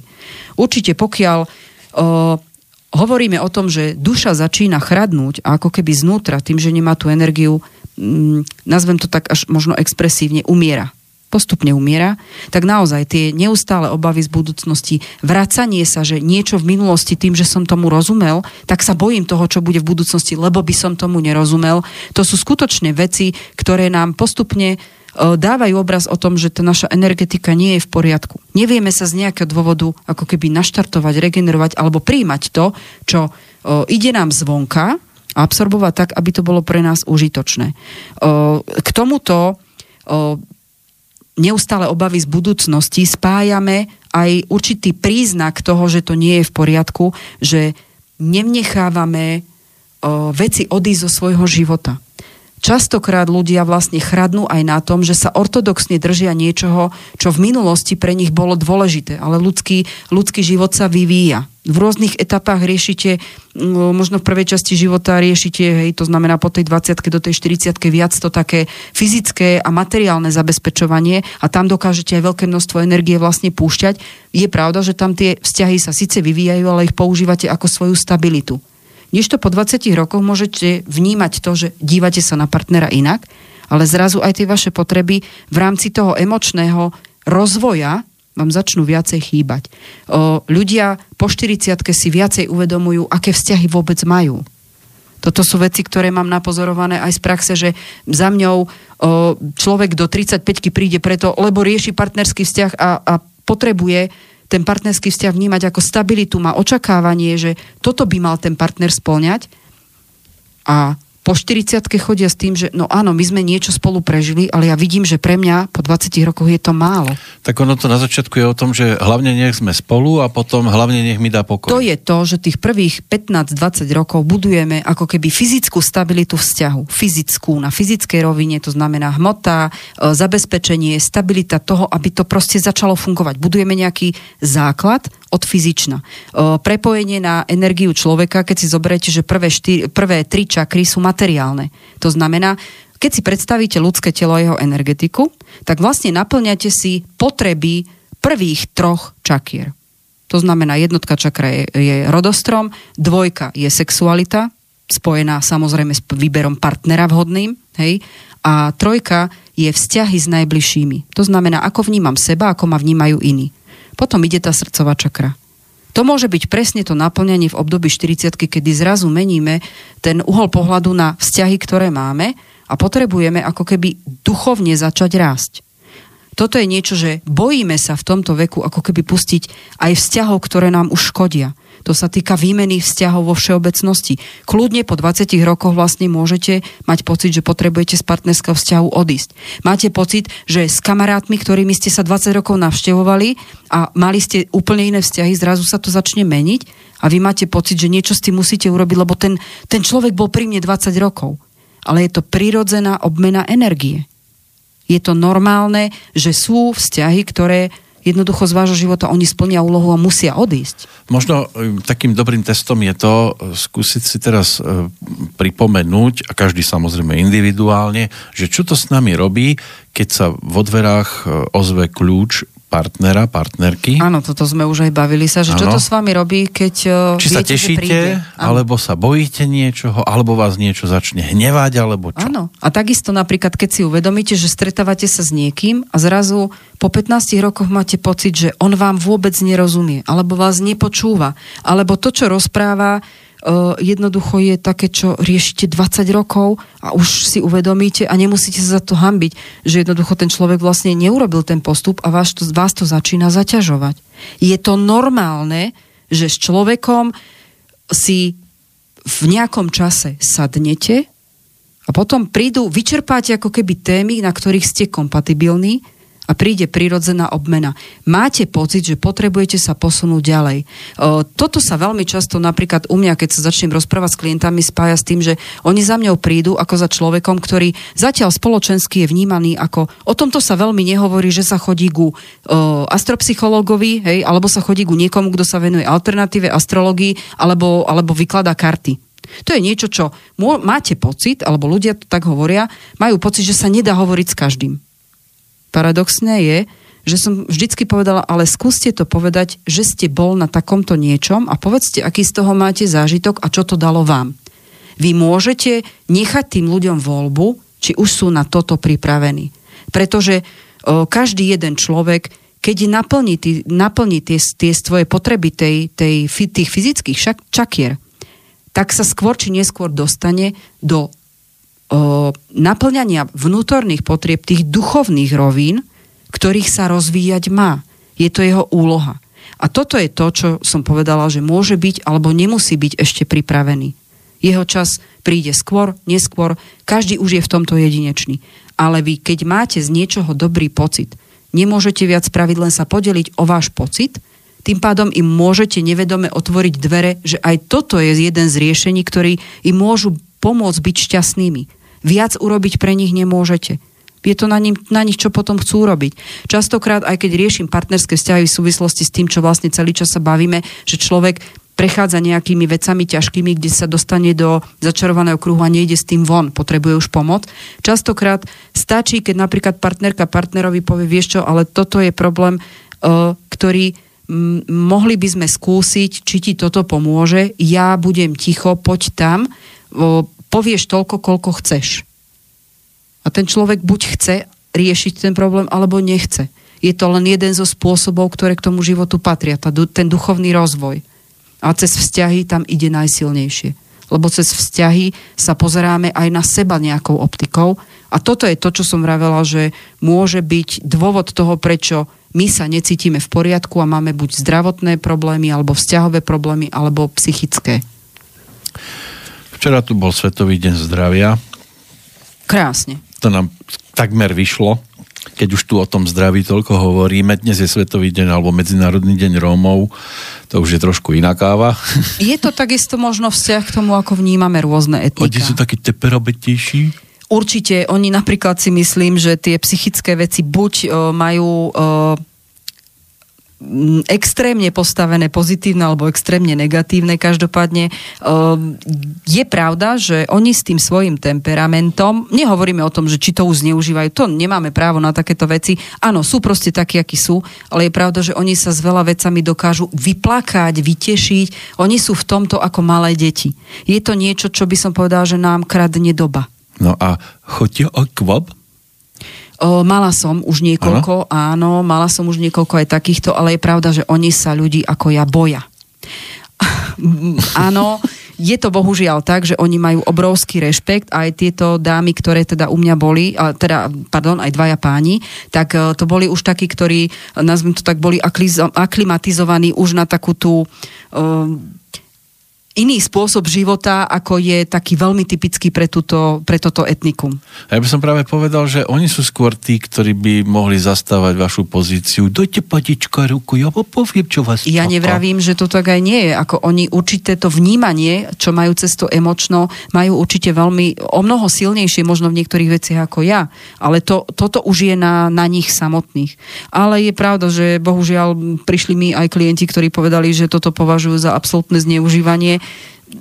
Neviem. To no. možno závisí od toho, čo vám taká, taká cigánka povie a čo sa z toho splní, hej. To neviem. Toto, toto zase potom ale platí aj na mňa, hej. Taký, No. Také kritérium toho, že či mi to niečo dalo. To je, to je v poriadku, to je spätná väzba.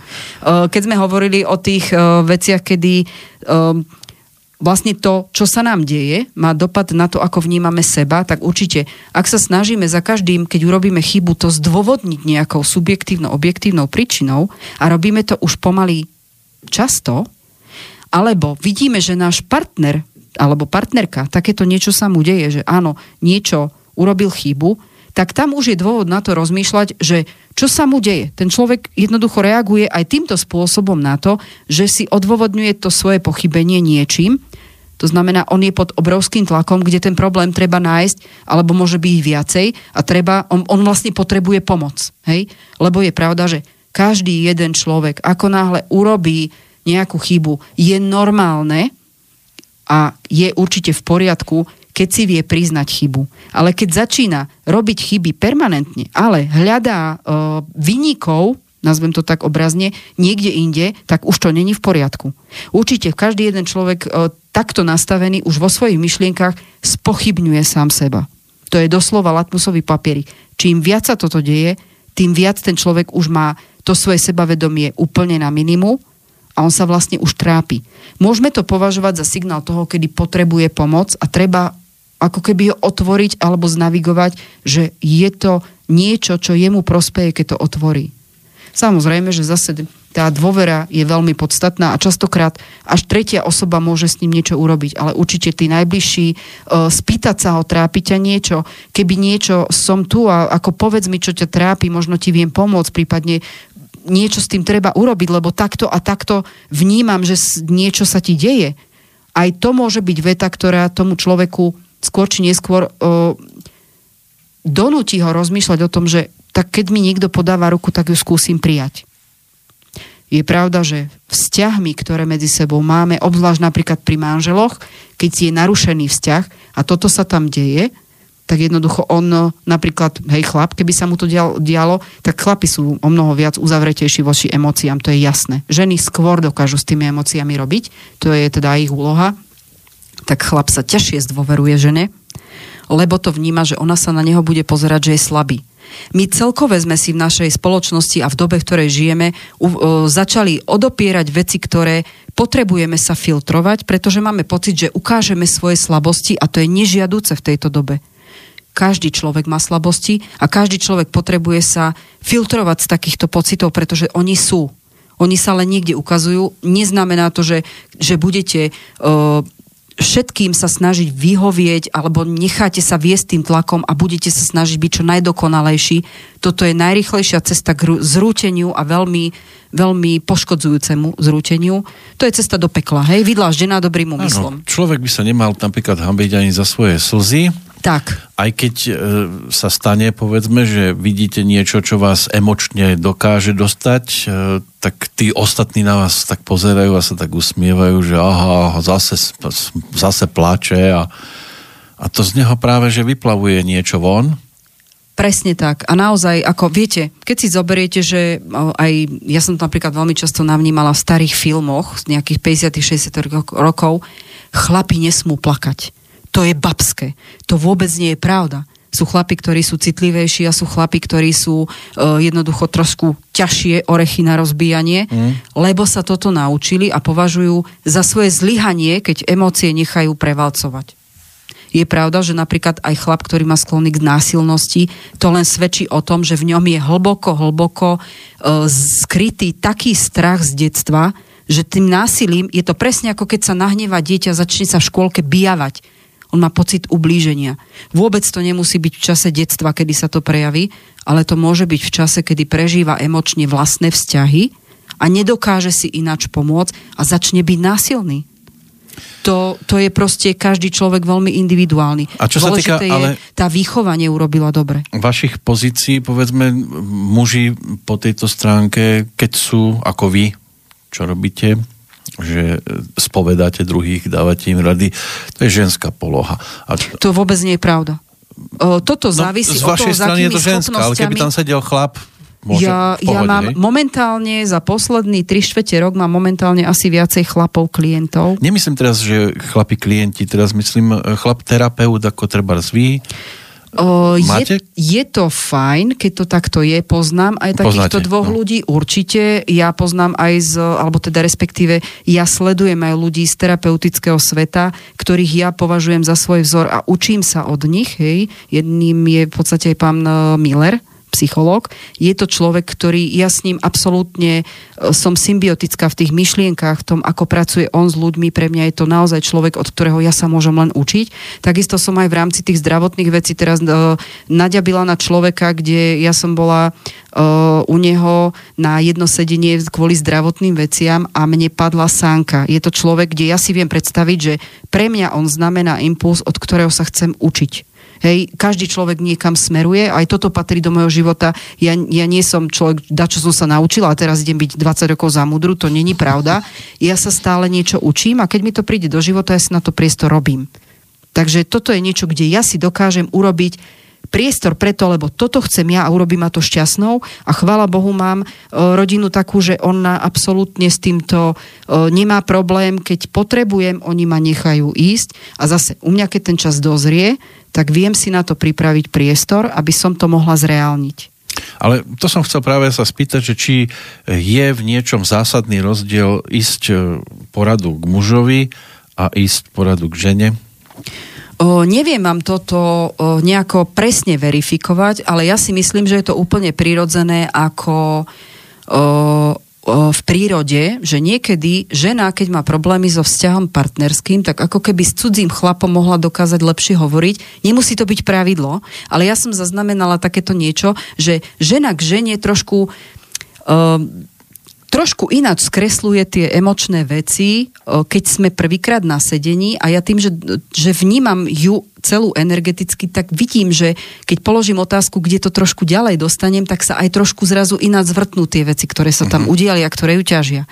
Ale čo sa týka chlapov klientov, je pravda, že neviem, či to je pôsobenie tým, že ako ja s nimi na rovinu hovorím, ale je u mňa, aj keď príde chlap, ktorý je doslova akože kokosový orech, by som to nazvala, a je taký, že no čo asi ty mne môžeš, lebo ty si baba, ty to nevieš pochopiť, zrazu sa dokážeme rozprávať aj o takých uh, intimných veciach, ktoré o ňom nevie ani partnerka, ktorá s ním žije. Mm. Ja, má, ja absolútne nemám problém s tým, že u mňa plakali 60 a dokázala som im pomôcť. Hej, u mňa, u mňa naozaj od, s tými ja neviem, či to je tým, že ja mám príliš veľa tej mužskej energie, že dokážem sa veľmi rýchlo naladiť na to, na to ich vnímanie a pracovať s nimi tak, že naozaj obrovskú dôveru a veľmi často sa mi stáva, že muži mi potom doslova tak akože skladajú poklonu, že, že viete čo, v živote som sa ani, ani so žiadnou ženou tak neporozprávala ako s vami že čím to robíte a vtedy sa tak usmejú, že vy ste fakt bosorka.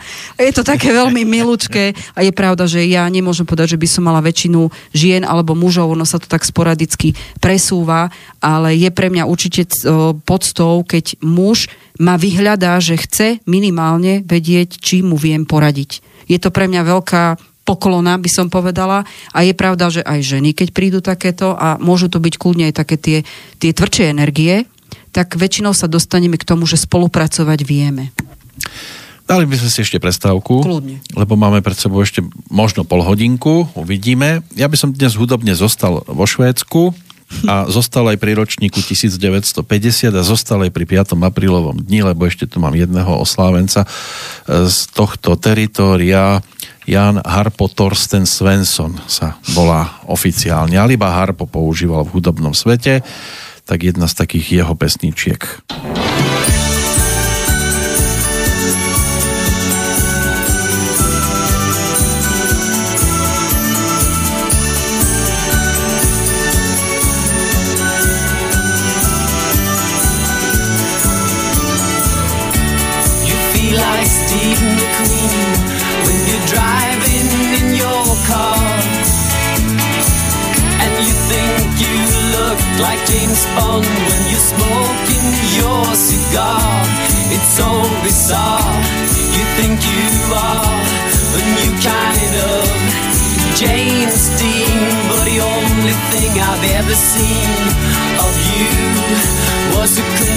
choose far.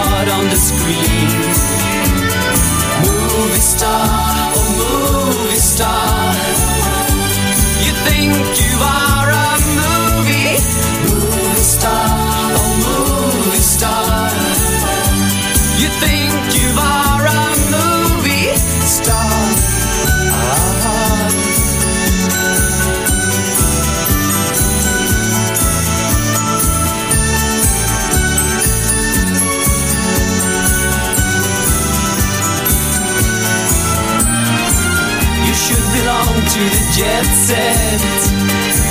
Fly your own private Learjet. But you worked in the grocery store every day until you could afford to get away. So you went to Sweden to meet Ingmar Bergman. He wasn't there or he just didn't care. I think it's time for you, my friend, to stop pretending that you are a star,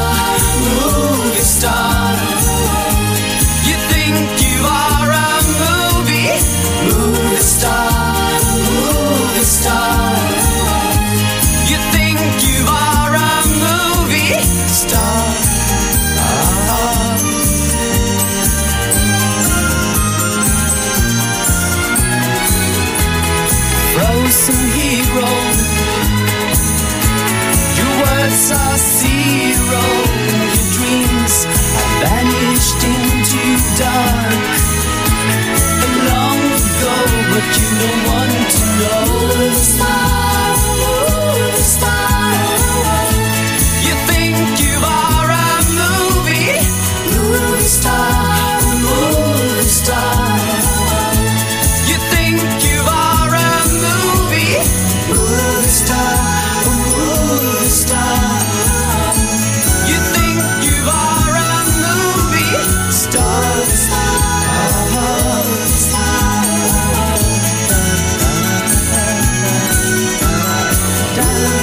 Nám tu o filmovej hviezde Movie Star spieval ďalší z tých aprílových narodeninových oslávencov. Nemal ďaleko od e, speváčky, ktorú sme si pripomenuli predchádzajúcou pesničkou, pretože sprievodné vokály k tejto pesničke mu v 75. naspievala Frida Linkstad zo skupiny ABBA. No, ale aby sme sa ešte dostali aj bližšie k tej téme, ono to tiež môžem premostiť cez tohto pána, pretože v 76. mal v rebríčkoch aj ďalší hit, volal sa Horoskop. Môj človek? Takže áno, blízko k e, dnešnému hostovi. Slavka Peško, inak keby ste chceli kontaktovať, tak dve bosorky zavináč gmail.com, ale tú dvojku musíte písať ako číslicu, nie ako slovo, lebo občas sa stane, že napíše nám niekto a mne to tam neprešlo, hoci som to napísala a vidím tam aj mail a tam je slovo dve. No. Takže treba písať číslicu, aby to prešlo. E, ideme do finále dnešného rozprávania. Máme už pomaličky pol hodinku pred pravým poludním v čase premiéry. Tak čo vo Takže finále? vlastne to, aby sme nadviazali na to, čo sme doteraz uh, hovorili, je treba si všímať nielen uh, u seba niektoré veci, ktoré som spomenula, ale aj u tých vašich blízkych, lebo vy môžete byť ten prvý človek, ktorý mu podá ruku. Uh, ešte určite by som rada spomenula tému práca. Oh. Takže o, automaticky a na to vysávanie duše z pracovných dôvodov. Jednoznačne, o, aby som nadpojila na to, čo som hovorila, teda má to taký úzky súvis s tým, ako osobne vnímame niektoré veci v rámci tých vzťahových vecí domácich, tak teraz určite o, toto zasahuje táto téma aj do pracovného nastavenia. To znamená, že ak začíname mať pocit, že činnosť, ktorú vykonávame v práci, začíname nám mať odpor voči tomu, alebo už idete s odporom do práce, tak to už je naozaj varovný signál z toho, že áno, chápem, dneska potrebujete platiť účty. Ide o to, že som aj spomínala pred chvíľočkou, že treba sa naučiť ako keby venovať sa tak trošku aj samých sebe. Trošku sme tú prácu aj načrtli, že treba sa aj zastaviť, vedieť a naučiť sa trošku venovať čas sebe, aby sme zregenerovali možno na pár minút, ale naučiť sa tie veci, ktoré na nás budú fungovať. Každému bude fungovať niečo iné. A určite viacej spôsobov, tak viacej krát, dneska urobíte toto, druhý raz toto, urobte si trošku radosť. To je to, čo v rámci tej vlastnej energetiky môžete si pomôcť sami. Určite, pokiaľ chodíte s odporom do roboty, je veľmi potrebné rozumieť tomu, z čoho sa vám to spúšťa. Pretože tam môžu byť rôzne spôsoby, ako to vyriešiť. Buď sú to u niekoho to môžu byť vzťahy v, rodi- v práci, u niekoho to môže byť to, že naozaj je zavalený prílišným, prílišnou prácou a sleduje, že možno jeho kolega, no tak ten tam celý deň pije kávičku, beha tam pomedzi stoly, neurobí ani prd a ja to všetko musím spraviť. Toto sú tiež veci, ktoré vplývajú na to, ako vnímate prácu, ale určite venovať sa niečomu, chodiť do práce, lebo vám to aj platí účty, tam už potom je rovina toho zvážiť si, či za takúto cenu je dôvodom, aby ste tam chodili, či netreba porozmýšľať, že možno naozaj je čas zmeniť prácu, ale dôležité je, aby tá práca, tá finančná odmena aj adekvátne splňala to, čo naozaj chcete, aby vám dávala. To znamená aj zhodnotiť možno to, prečo potrebujete toľko peňazí. A toto už je niečo, kde ja sa stretávam s tým, že kým človek nepríde úplne ako keby na, na dne energetickom, tak väčšinou sa tejto otázke zo strachu z nejakého uh, vyhýba a, kom, a nechce sa konfrontovať s tým, že prečo by mal mať menej peniazy alebo Mm. viac. Lebo je pravda, že možno ten najšťastnejší človek a si uvedomí v prvé rade, že nepotrebuje až toľko peňazí, ako si to nastavil sám u seba a stal sa peniazmi a práci otrokom. No sú takí, ktorí si povedia, no mne to za tie nervy nestojí. Každopádne- Radšej pôjdem do niečoho pokojnejšieho, aj keď bude Určite. mať menej trošku, Tak. Ako A by som toto je byť- napríklad veľmi častý dôvod vyhorenia v práci, hej, že proste, alebo aj to, že práca vás nenaplňa a vy vlastne zistíte, že ja som tam už tak dlho a ja sa už nemám a chcem, potrebujem to pre svoje ja, sa niekam stále posúvať a zistíte, že vlastne tam, na ktorom rebríčku v tej v pracovnej hierarchii ste, vy už vlastne nemôžete sa nikam inám dostať, no lebo šéfa ťažko vyhodíte zo stoličky, to bereme reálne. A je to pravda, že Dôvodom toho vysávania v tom pracovnom prostredí môže byť to, že niektorým ľuďom neviete povedať nie, neviete si nastaviť hranice. To sú všetky tie veci, čo sme spomínali aj v súvislosti s rodinnými vzťahmi. Skúsim do toho zakomponovať mail od Štefana. No skúsme. E, Čo sa týka stresu a strachu, e, ten mi pri pracovných a iných materiálnych záležitostiach veľmi pomáha. Vybičuje moje schopnosti na maximum, aby sa určitá úloha splnila. Je aj taká česká komédia, jen ho nechtéať sa bojí, áno, Áno. s Luďkom Sobotom. Žiaľ, pri vzťahoch to nefunguje. Ak chcem aj pri vzťahoch dosiahnuť úspech s takými ľuďmi, ktorí mi nesedia, musím nasadiť psychológiu, taktiku a začať niečo hrať, ale z toho potom nemám radosť. Je to vlastne manipulácia. Kto vie, či má radosť pani Čaputová? No, tá sa už bude objavovať aj v reakciách dosť často asi, lebo mnohých e, začína dvíhať zo stoličky ešte skôr, ako si na tú svoju zasadla. Ale tak ten stres a strach, ono to niekomu na jednej strane pomáha. My sme veľakrát už spomínali, že ten stres, e, ten stres ako taký môže byť aj motivačným. Naozaj je len dôležité, aby sme rozumeli tomu, čo nám to vlastne spôsobuje, lebo stres je aj taký, že vás deptá. Toto je už o, naozaj o tej rovine, aký druh stresu to je. Lebo ja takisto napríklad som sa naučila, predtým som potrebovala všetko pripravené, teraz je pravda, že dokážem prostredníctvom toho pozitívneho stresu a adrenalínu vlastne dokázať, dokážem robiť veci e, interaktívne priamo v dianí a naučilo ma to vlastne e, schopnosti alebo teda toho, toho vnímania autenticity človeka. Takisto to vlastne sa snažím aj pri ľuďoch. Každý jeden človek, ako to spomenul tento náš poslucháč, že e, keď sa mu to nedarí u ľudí, s ktorými si sadol, tak je donútený k určitej druhu psychologickej manipulácie, aby od nich dosiahol niečo, čo potrebuje. Je pravda, že potom je nespokojný vlastne s tým, že on toto robiť nechce a prichádza o tú svoju autenticitu. Dajú sa robiť aj o, takým spôsobom tá komunikácia nastaviť, aby o ňu nemusel prichádzať a vôbec nemusí mať zlý pocit z toho, ako komunikuje, pretože ku tej manipulácii nemusí dojsť. Manipulácia znamená, že vy ako keby preonačíte toho človeka, aby to robil tak, ako potrebujete a zároveň vlastne nerobíte s jeho schopnosťami. Toto všetko sa dá meniť. Toto napríklad veľmi často využívam pri o, veciach, ktoré sa týkajú firemných vzťahov, hej, že naozaj napraviť tam narušené vzťahy, aby ten tím ako taký bol kompaktný a aby vlastne tá efektivita bola ďaleko ľahšie dosiahnutelná a to sa všetko dá robiť. To mi A pripomína trošku... pracovné, pracovné prostredie, keď si zoberiete, že tam sedíte 8 hodín, tak jasné, že to nie je zanedbateľný čas, kde si uh, aj to svoje ja, hej, formujete. To mi pripomína trošku šport. Zoberme si len futbal napríklad. Tam máte 11 mužov na trávniku a teraz tréner musí dať dohromady 11, ktorá bude spolu nielen vedieť si kopať, Presne ale tak. aj psychicky a, a všelijako byť nastavený, že to je môj kamarát a teraz nebudem prihrávať radšej tomu druhému obrancovi, ale tomuto, aj keď sa s ním povedzme nemusím úplne zhodovať, ale treba to doladiť samozrejme a tiež e, treba vedieť to mústvo nastaviť tak, že aj v prípade, že prehráva, tak a stále šlape ako hodinky, lebo tam je zase tiež aj ten stres, aj ten strach, čo keď to nedopadne dobre.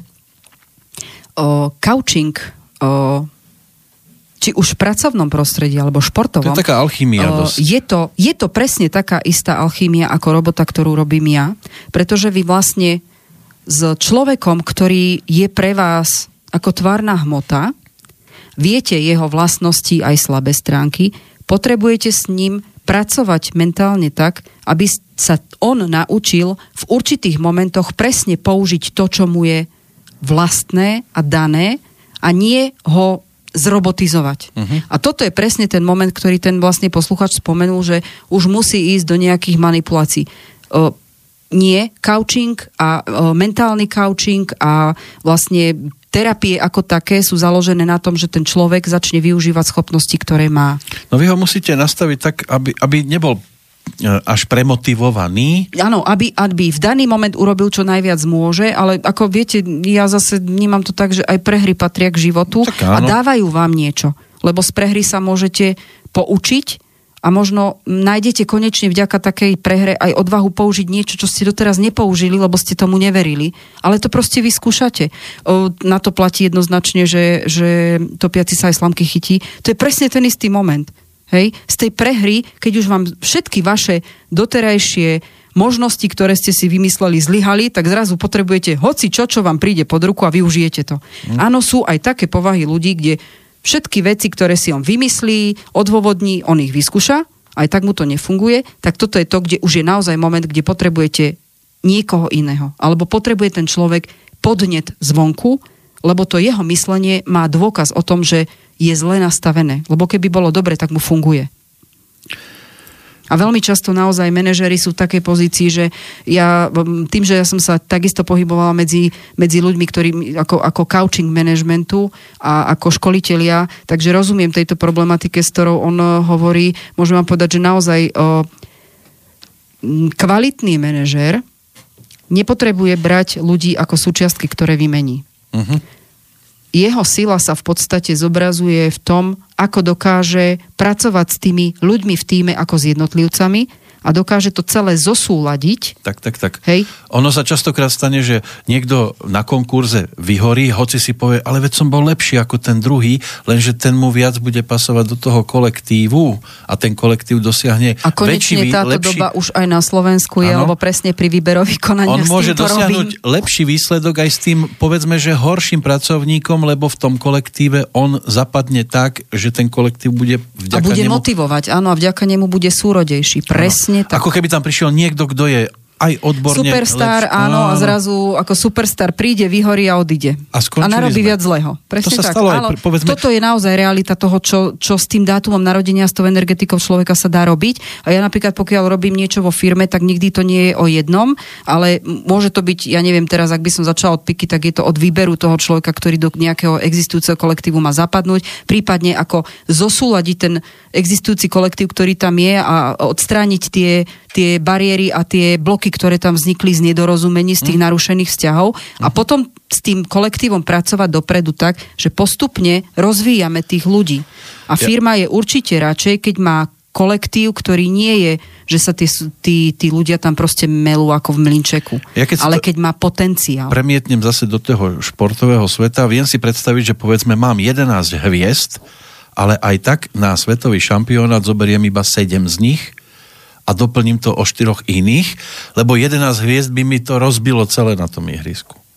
O, keď je niekto individu, individualita, ak by sme tú hviezdu takto nazvali, tak je veľmi ťažké dať viacej ako 3-4 individuality, pokiaľ neviete s nimi robiť a nemáte tú váhu toho, že ich dokážete ovplyvňovať, aby oni dokázali to svoje ego a to svoje, tú svoju individualitu až tak veľmi dávať na vonok. Jasné, že keď je človek úspešný, tak e, si aj o sebe začne viacej mysleť. To je normálne. Každý má svojich 5 minút slávy, ale je potrebné, aby aj tento človek, ktorý je ten extrovert a ten taký dominantnejší a individuálnejší v tom prejave, dal priestor a uvedomil si význam človeka, ktorý takýto nie je, ale sa stáva súčasťou jeho úspechu.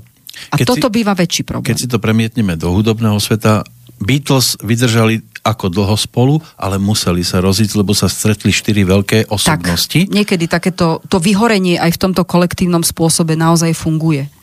A potom Ringo, George, Paul a John išli svojou cestou a dokázali aj na nej niečo. Aby sme sa vrátili vlastne k tomu, s čím to súvisí, že vlastne toto vyhorenie alebo tento proces je úplne normálny, lebo človek až keď vyhorí, alebo nazvem to nejak tak inak, akože vybliskne, vyčerpá sa z tej energie, tak zrazu sa zrúti dovnútra do seba a potrebuje na seba čas. Nemôžete byť e, človekom, ktorý, ja neviem, odbehne maratón a za chvíľku odbehne ďalší. No neexistuje. To presne je ako aj fyzické No, telo. odbehne, Nemô- odbehne, ale, umre v ale, ale ten čas. Hej, ako jednoducho ide o to, že ak máte podať nejaký výkon, tak vždy je to na obmedzený čas. Je telo, ktoré potrebuje krátke výkony, ale dáva super rýchlosti a je telo, ktoré je na tú zotrvačnosť a na tú vytrvalosť a jednoducho, no ja, ja som vždycky bola uh, šprinterka, hej, v športe, ale ja keby som mala, ja keď som mala odbehnúť 12 minútovku, ja som hľadala spôsoby, ako sa tomu vyhnúť, lebo po, po, ja neviem, po prvom kilometri som si myslela, že si vyplujem plúca. Jednoducho nie som typ na takéto trate. Áno, ale keby váš jazyk mal niekto stopovať, tak neviem, neviem. No, Ten mi prípada, že ono stále sa šprintuje. to niekde inde, hej, vždycky zobrazí. A to je to, čo vravím. Každý má schopnosti nejak inak a ešte ten faktor času je presne to, s čím sa dá pracovať. Ale ak už sme v stave, že v tom kolektíve máme tlak, nevieme povedať nie, dosahuje to na naše sebavedomie, e, strácame energiu, zabudáme si urobiť šťastie pre seba, tak je to naozaj niečo, čo nám ukazuje, že musíme sa začať venovať trošku sami sebe, aby sme znova zregenerovali tú vnútornú silu, ktorú máme. A napríklad veľmi podstatným faktorom na akékoľvek vzťahy je pochvala. Sú ľudia, ktorí napríklad majú problém prijať pochvalu. Ja som s tým roky mala problém, až som zistila, že ono to má druhú stránku. Všetci tí, ktorí ma síce pochvali a ja som nevedela prijať, tak začali moje výkony brať ako samozrejmosť a zase som bola nespokojná. To je to, čím sa vyvíjame a samozrejme, že keď som si to uvedomila, tak som sa začala učiť príjmať pochvalu. Zase opačne. Častokrát chodia ľudia, ktorí povedia, ale ma nikto nepochváli. A vy koho pochválite? A nová generácia indigáčov ma naučila ešte tretí a absolútne zaujímavý rozmer. A to je už vidno, že indigová generácia už sa narodila so sebavedomím, čo my, stará generácia, sme sa vlastne mali rokmi učiť. A je možné, že až naozaj 40 sme pochopili, že máme dôvod byť hrdí na to, čo sme v živote dosiahli. Indigová generácia, mne to ukázali moje deti, keď sa mi niečo podarí, pochválim sa sám.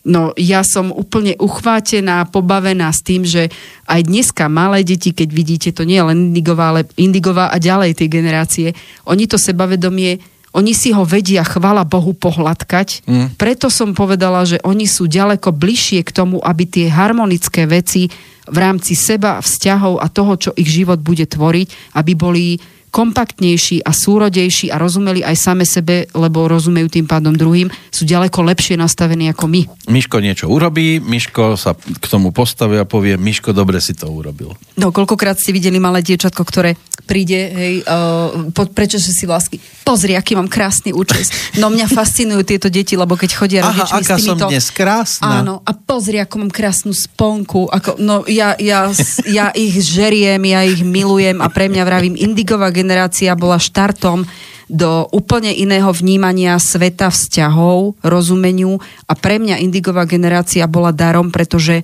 mne to otvorilo spektrum vecí, s ktorými sa dá pohnúť a je to ďaleko jednoduchšie ako bojovať s tými dogmami a, a s tými nejakými vecami, ktoré nás naučili a očakávajú sa, že ich budeme dodržiavať. A mne ukázali oni dôvod, prečo ich dodržiavať nechcem.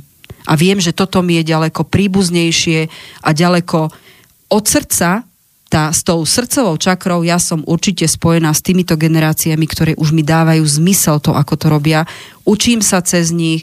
Pre mňa absolútne fascinujúca generácia. Hm. A, a ďakujem všetkému možnému, či už vesmíru, že vôbec vznikli a prišli sem, lebo je to, je to taký rozmer, ako viete, keď sme sa pozerali na obrázky 2D a zrazu prišlo 3D, alebo na filmy. Hej? To je absolútne iný rozmer vnímania toho, čo ste doteraz videli takto a zrazu vidíte inak a vidíte, že to proste zapadá do toho. Pre mňa, pre mňa sú táto nová generácia, je veľmi ťažké povedať človeku zo staršej generácie, že sa stáva vašim učiteľom. Ale ja to vidím dennodenne pri konzultáciách ľudí, kde, ja neviem, rodič príde s malým dieťaťom a ja poviem rodičovi, no to, že vy to vnímate ako problém, nie je pravda. Učte sa. Pozrite sa, ako to vníma ona a skúste sa raz pozrieť na to jej očami.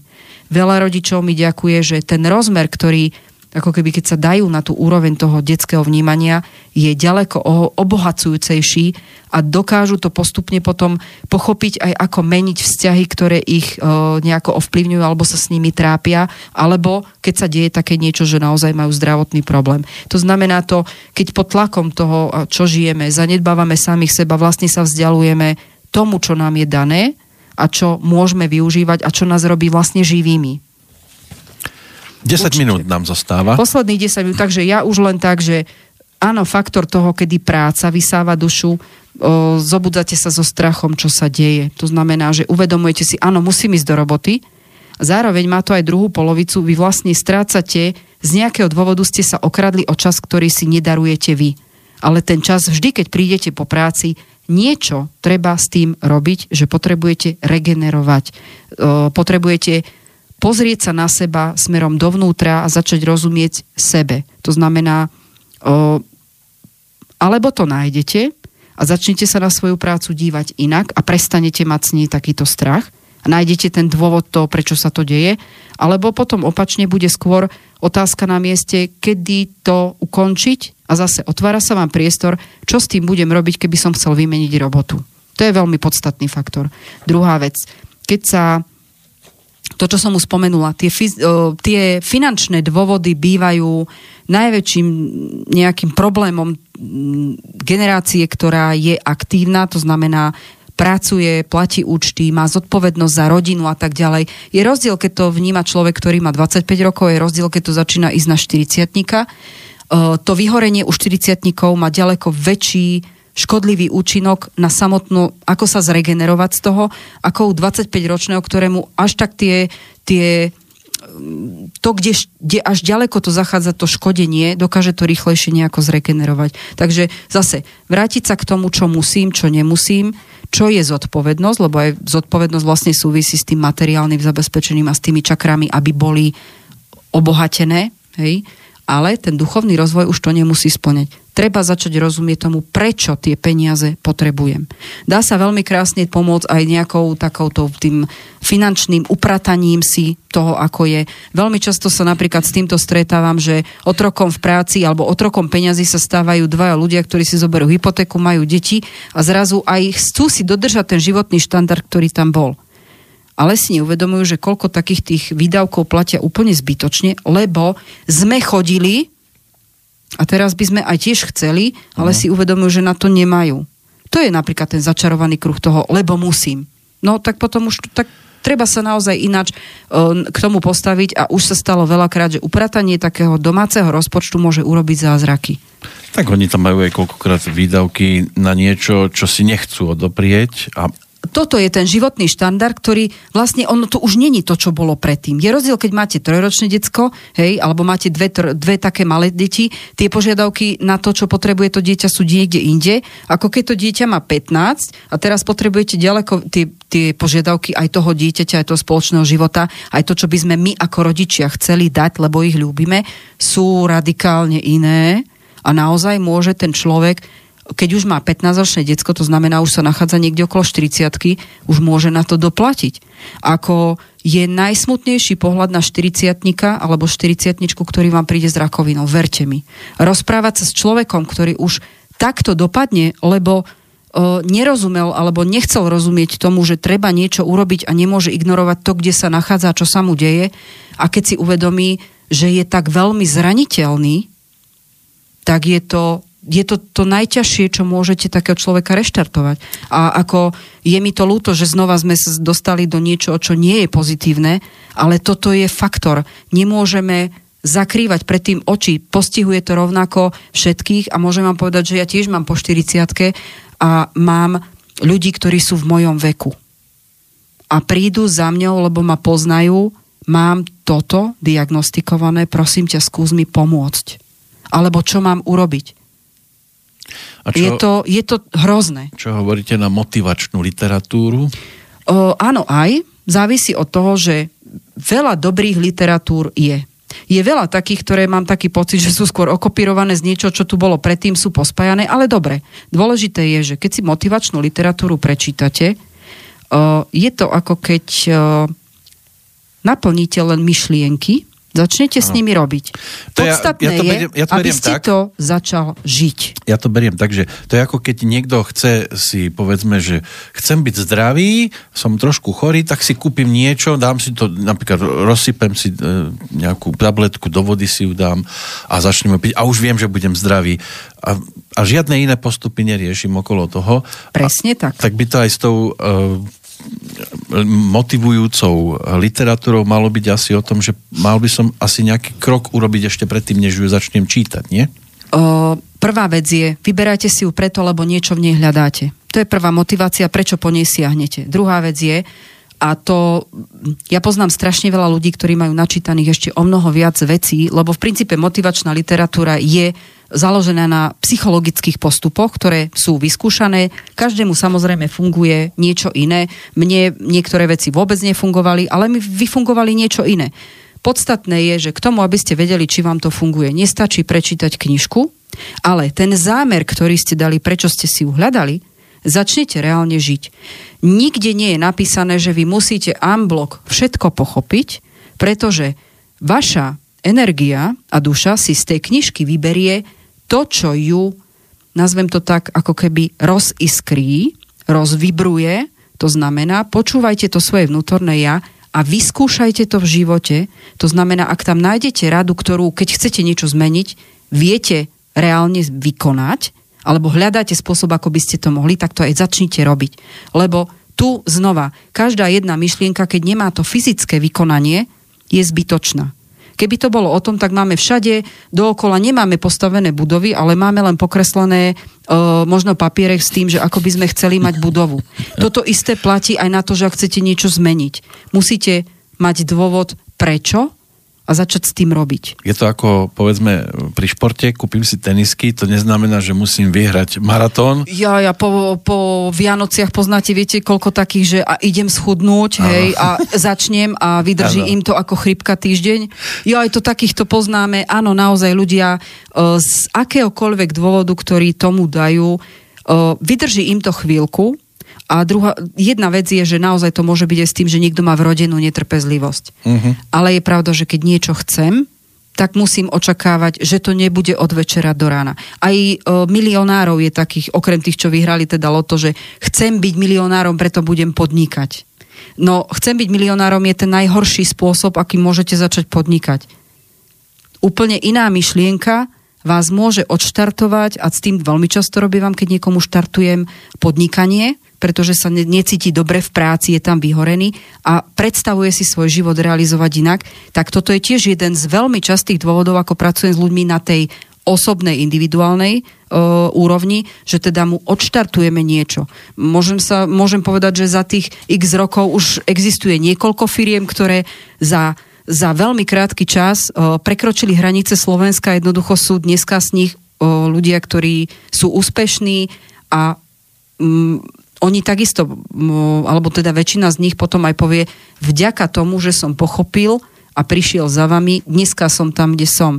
Ja naozaj nechcem, aby to vyznelo nejako chvalenkársky, ale keď sa aj toto dobre na, dá na kompatibilitu dátumu narodenia, je to absolútne realizovateľné.